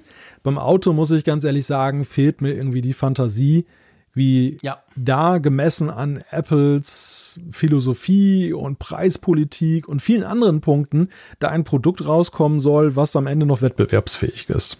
Ja, sehe ich ganz genau gleich. Absolut. Naja, ich sag nicht mal, lassen wir uns überraschen, weil das dauert noch so nee. lange. Keine ja. Ahnung. Yo, Umfrage der Woche. Genau, da, da können wir uns überraschen lassen vom Ergebnis. Da können wir uns überraschen lassen, ganz genau. Da hast du absolut recht. Ähm, zumindest bei der Frage der letzten Woche. Wir, wir wollten ja von euch wissen, ob ihr eine iPad, auf, also auf dem iPad eine Systemwetter-App, also eigentlich die Apple-eigene Wetter-App, die wir auf dem iPhone kennen und schätzen gelernt haben, ob ihr die auf dem iPad vermisst. Genau. Ja, dann sag mal, was, was, sagt denn unsere treue Hörerschaft? Also die Mehrheit hat gesagt mit 53,8 Prozent, ja, sie vermissen auf dem iPad eine Systemwetter-App, aber erstaunliche 38,7 Prozent sagen auch sehr entschieden, nein, ich vermisse keine App da. Ja. Und äh, auch erstaunlich, nur 5 Prozent von immerhin ja, 2051 Teilnehmern zur Stunde haben gesagt, ich besitze kein iPad, also extrem wenig fand ich äh, bei extrem vielen Aha. Teilnehmern. Da hätte ich jetzt auch einen höheren Anteil erwartet. Ja, das stimmt. Das äh, fand ich dann doch recht bemerkenswert. Aber auf jeden Fall sehr polarisierend, diese Frage. Also ich, ich hätte eher gedacht, ich hätte eher gedacht, dass dann, also dass, dass die Befürworter eine Mehrheit stellen, das konnte ich mir schon vorstellen. Ich dachte hm, aber, ich, ich, dachte statt Nein, dass dann eher viele sagen, pff, ist mir ehrlich gesagt egal. So, weiß ich nicht. Ja, oder ja, oder so. Ich hätte jetzt ehrlich gesagt gedacht, dass noch mehr Ja sagen. Oder so, ja. Was kann man denn gegen eine Wetter-App haben? Das weiß ich auch nicht. Was kann man aktiv also, gegen eine äh, Wetter-App haben? Ja. Es ist ja wurscht. Ich meine, wenn du sie nie brauchst, dann findest du sie nicht, dann stört ja. sie dich ja auch nicht. Aber ja, interessant. Gut, dann haben wir natürlich auch wieder eine neue Frage und die ist ein bisschen ja, vielleicht genau gleich polarisierend, wer weiß. wer weiß, wer weiß. Wahrscheinlich noch mehr polarisierend. Ja, wahrscheinlich, genau. Es geht um die Frage, sollte Apple die NFC-Schnittstelle auch für andere Zahlungsanbieter öffnen? Also das Thema, was wir vorhin hatten, da könnt ihr jetzt Zustellung nehmen. Genau, dann gibt es einfach die Möglichkeit, ja, nein oder weiß nicht, keine Ahnung. Da könnt ihr uns das mal sagen, was ihr davon haltet. So, es reicht noch für Feedback. Perfekt. Magst du mal anfangen oder? Kann ich gerne machen. Soll ich mal Christian so. nehmen? Ja. Genau. Wo immer du möchtest. Christian hat uns geschrieben, eine Anmerkung zu den M1-Chips in den iPads. Ist es nicht offensichtlich, mhm. dass diese für die neuen, viel angeteaserten AR-Brillen in Vorbereitung eingebaut wurden, wie damals das Ultra-Wide-Bench im iPhone 12, eben eine Generation früher, aber schon vorhanden? Anmerkung 2. Warum sollte Apple schon so schnell, nachdem sie den M1 herausgebracht haben, einen neuen herausbringen. Er ist doch mega stark und warum das ändern? Erst sagen die Leaker, ja, ja, es kommt und dann wird dann nein, wird doch verschoben. Ich finde, das ist einfach so ein künstlich hochgehaltenes Thema der Leaker, oder nicht? Jetzt ist doch erstmal das gesamte Line-up für den M1 verfügbar. Warum also das schon wieder mit einem neuen diskreditieren? Wollen wir vielleicht erstmal über die Anmerkungen ja, sprechen? Ja. Definitiv, ja, definitiv. Ähm, das mit dem M1 könnte natürlich sein, also der Ultra-Wide-Band-Prozessor, das stimmt, der wurde ja eingebaut, haben wir auch schon drüber gesprochen und man wusste nicht so recht wofür und dann gab es plötzlich quasi eine Anwendung dazu.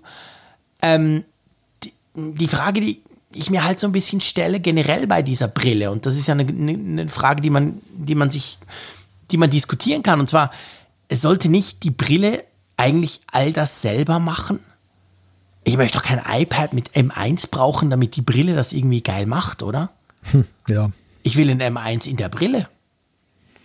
Eigentlich schon, ja. Oder M2 oder was auch immer, bis sie dann rauskommt, den M5 oder keine Ahnung. Aber also ich würde mir wünschen, es, es ist eine gute Idee. Man kann sagen, okay, man Apple offensichtlich tut auf der, auf der ganzen Linie, zumindest bei den iPads, den Power massiv erhöhen. Und wir wissen nicht wofür. Vielleicht für die Brille. Aber ich hätte jetzt erwartet, oder ich, was heißt hätte, ich erwarte nach wie vor, dass diese Brille möglichst autark funktioniert.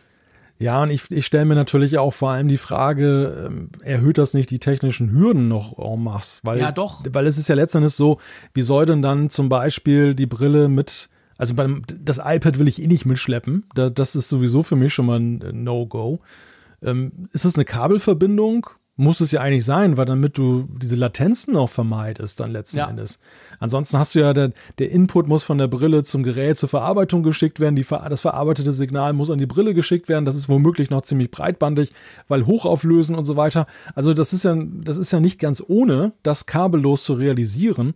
Und ja. ähm, andererseits sehr unschön, wenn es mit Kabel realisiert wird. Deshalb bin ich da auch sehr skeptisch, dass das auf diesem Wege funktioniert. Ja, ich auch, definitiv. Und dann zum M1 generell. Äh, das haben wir ja schon ein bisschen so letzte Woche, glaube ich, thematisiert, oder? Ja, ja. Ähm, quasi M1 neu herausbringen oder länger warten. Wir hatten diese Diskussion übrigens auch im Apfelfunk am Hörer, wenn ihr das mal schauen wollt auf YouTube. Wir hatten ja letzten Freitag diese Sendung, äh, unser kleiner Livestream, und da haben wir das auch diskutiert. Ähm, dass halt ich glaube, das kann ich für uns beide sagen. Wir waren so ein bisschen der Meinung, dass halt das M1, der M1-Prozessor besteht ja eben nicht mehr nur aus einem M1. Es gibt den M1, es gibt den Pro, den Max, sogar den Ultra. Und da jetzt quasi könnte man ja sagen, okay, Apple bringt, wann auch immer, ob im Sommer oder erst Ende Jahr, den M2, aber ohne Zusätze. Und der kann zwar irgendwas besser, aber grundsätzlich ist er immer noch langsamer als der M1 Pro oder der M1 Max. Und dann kommt wiederum im nächsten Jahr dann entsprechend diese ganzen Ablegergeschichten. Und so würde es dann eigentlich passen, weil Apple, da waren wir uns einig, gell, bleibt ja sicher nicht stehen. Ja, und man könnte ja auch genauso argumentieren, ähm, warum bringt Apple bislang bei den iPhones jedes Jahr einen neuen Prozessor heraus? Stimmt. Und wir schmeißen ja auch nicht die alten iPhones weg, weil der A16 jetzt zum Beispiel im Herbst jetzt dann im, im iPhone ist. Also am Ende sind es halt von der Weiterentwicklung so kleine Schritte, dass wir auch das gut verschmerzen können und wir nicht das Gefühl haben, dass das Vorjahresmodell Schrott ist. Und ich glaube, wenn der M2 zeitnah kommt, dann wird er so beschaffen sein, dass er nicht eine Revolution darstellt, sondern einen evolutionären Schritt, mit dem wir M1-Besitzer genau. mehr als gut wahrscheinlich leben können. Ja, ganz genau. Dann hat er noch eine Frage ganz am Schluss, so quasi ein PS. Und zwar sagt er, nutzt ihr Private Relay? Stärken und Schwächen würde mich interessieren. Da ist ja gerade auch ein Support-Video dazu rausgekommen. Wäre das nicht etwas für euren Podcast? Nutzt du das noch? Das, das, iPhone erinnert mich zuweilen daran, wenn ich mal WLAN-Probleme irgendwo habe, dass dann gesagt wird, Private Relay funktioniert nicht, ich schalte jetzt wieder auf äh, Durchzug sozusagen. Und dann merke ich immer, oh, das, das Häkchen ist ja anscheinend noch gesetzt und ähm, ja, das beantwortet die Frage. Also ich habe es per Default laufen und ähm, mhm. ich bemerke es aber gar nicht, dass es läuft. Ich muss mal gerade gucken. Ich glaube eben, ich habe es mal deaktiviert. Einerseits wegen der von dir beschriebenen Meldung, die hat mich genervt. Andererseits, ja, ich habe es tatsächlich aus. Ich hatte tatsächlich ein Problem beim E-Mail. Also Problem. Ich hatte einfach das Problem, dass er nie Bilder geladen hat. Du musstest immer noch einmal mehr klicken. Mhm. Also Bilder kamen, weißt du, du kriegst eine E-Mail und da ist halt irgendwas embedded und sei es schon nur ein Logo oder irgendwas. Die werden dann gar nicht geladen. Und da musst du, glaube ich, irgendwie draufklicken, dann, dann lädt er das runter. Und ich will das halt sofort sehen. Mich nervt das, wenn ich noch einen Klick mehr machen muss. Und ich habe dann rausgefunden, dass das an Private Relay, kaum hatte ich das deaktiviert, war das wieder alles da. Oh, okay. Und darum muss ich sagen, habe ich es im Moment deaktiviert. Ja. Ja, also diese Probleme hatte ich. Ich bin wieder ungeduldig. Ich will nicht einmal mehr klicken. Ja, nee, ist ja auch nachvollziehbar. Und Private Relay, ich habe gerade nachgeguckt, ist ja nach wie vor auf Beta gesetzt. Also ist ja, ja. Apple ja. kommuniziert das ja wahrscheinlich gerade deshalb, weil eben solche Phänomene auftauchen können wie bei mhm. dir, dass das eben jetzt nicht ein, ein offizielles, äh, ja. ein, ein fertiggestelltes Feature ist. Wahrscheinlich, genau. Ja, also bei mir, ich, ich, ich kann mich auch erinnern, am Anfang hatte ich auch irgendwelche merkwürdigen Probleme, wenn ich manche Website aufgerufen habe. Ja, genau. Und da war ich genau. kurz davor, das abzuschalten, aber dann habe ich festgestellt, irgendwie, oder was heißt festgestellt? Ich habe es einfach gar nicht mehr gemerkt, dass es lief, was ja dann dafür spricht, dass es sehr geräuschlos unterwegs ist. Und genau das soll es ja sein. Du sollst ja eigentlich Klar. gar nicht merken, dass es eingeschaltet nee, ist. Genau. Und deshalb lass ich es einfach mal laufen also ich muss mal sagen, Christian, ich, ich werde das und auch Malte, ich werde das jetzt mal nutzen wieder als Test, weil seit da sind ja einige Bet äh, nicht Betas, sondern einige Updates sind ja rausgekommen. Also kann natürlich gut sein, dass das Zeug, was mich damals, weil ich habe es natürlich gleich aktiviert, als es als Beta da war, und da hat mich einiges genervt und da habe ich irgendwie gesagt, nee, komm, sorry, also mache ich nicht. Ich muss es mal wieder ausprobieren. Vielleicht sind diese Schwächen inzwischen längstens schon behoben worden. Ja, die Frage ist ja auch, sind das Schwächen, die jetzt nur client-basiert behoben werden können ja, oder eben. liegen die auch vielleicht in der Serverinfrastruktur von Apple? Ja, aber beides könnte ja behoben ja. worden sein. Ja, ja, klar, klar. Aber stimmt, du hast recht, man weiß es nicht so genau. Ist es bei mir oder ist es eben halt, weil Apple da jetzt natürlich noch so einen Zwischenschritt einbaut, dass es bei ihnen liegt. Ich werde es mal ausprobieren und werde berichten. Perfekt. Apropos berichten, ich würde vorschlagen, wir machen einen Punkt unter die Sendung 326, wenn du einverstanden bist. Und ähm, berichten dann einfach nächste Woche wieder. Ganz einfach. Nächste Woche gibt es uns wieder. Ich freue mich da jetzt schon drauf. Wir werden sicher wieder interessante Themen diskutieren können. Und wenn nicht, fällt, fällt uns auch was ein. Lieber Malte, ich wünsche dir eine tolle Woche. Vielen herzlichen Dank für das Diskutieren mit mir und natürlich euch da draußen vor allem. Vielen Dank für das viele Feedback, das ihr uns auch immer schickt. Diese Anteilnahme oder dieses, dieses, dieses Dabeisein von euch, das finde ich nach wie vor großartig oder finden wir großartig. Ja, wir hören uns nächste Woche wieder. Macht's gut. Tschüss aus Bern. Ich muss ja echt dieses Bild jetzt aus dem Kopf kriegen. Du, hast du schon mal das, das, das Lied Baker Street gespielt auf deinem Saxophon? Ja, ich habe es versucht, aber es hat natürlich nicht annähernd so toll getönt wie dort. Ich, das Bild, das, das geht mir die ganze Sendung jetzt schon nicht mehr aus dem Kopf, seitdem ich das mit dem Saxophon weiß. Ja, ich habe es erst gegen Schluss gesagt, von dem her war es für dich nicht so schlimm. Ah, okay. Ja, herzlichen Dank an unseren Sponsor Flowkey und äh, ja, bis demnächst hier in der Baker Street. Tschüss von der Nordsee.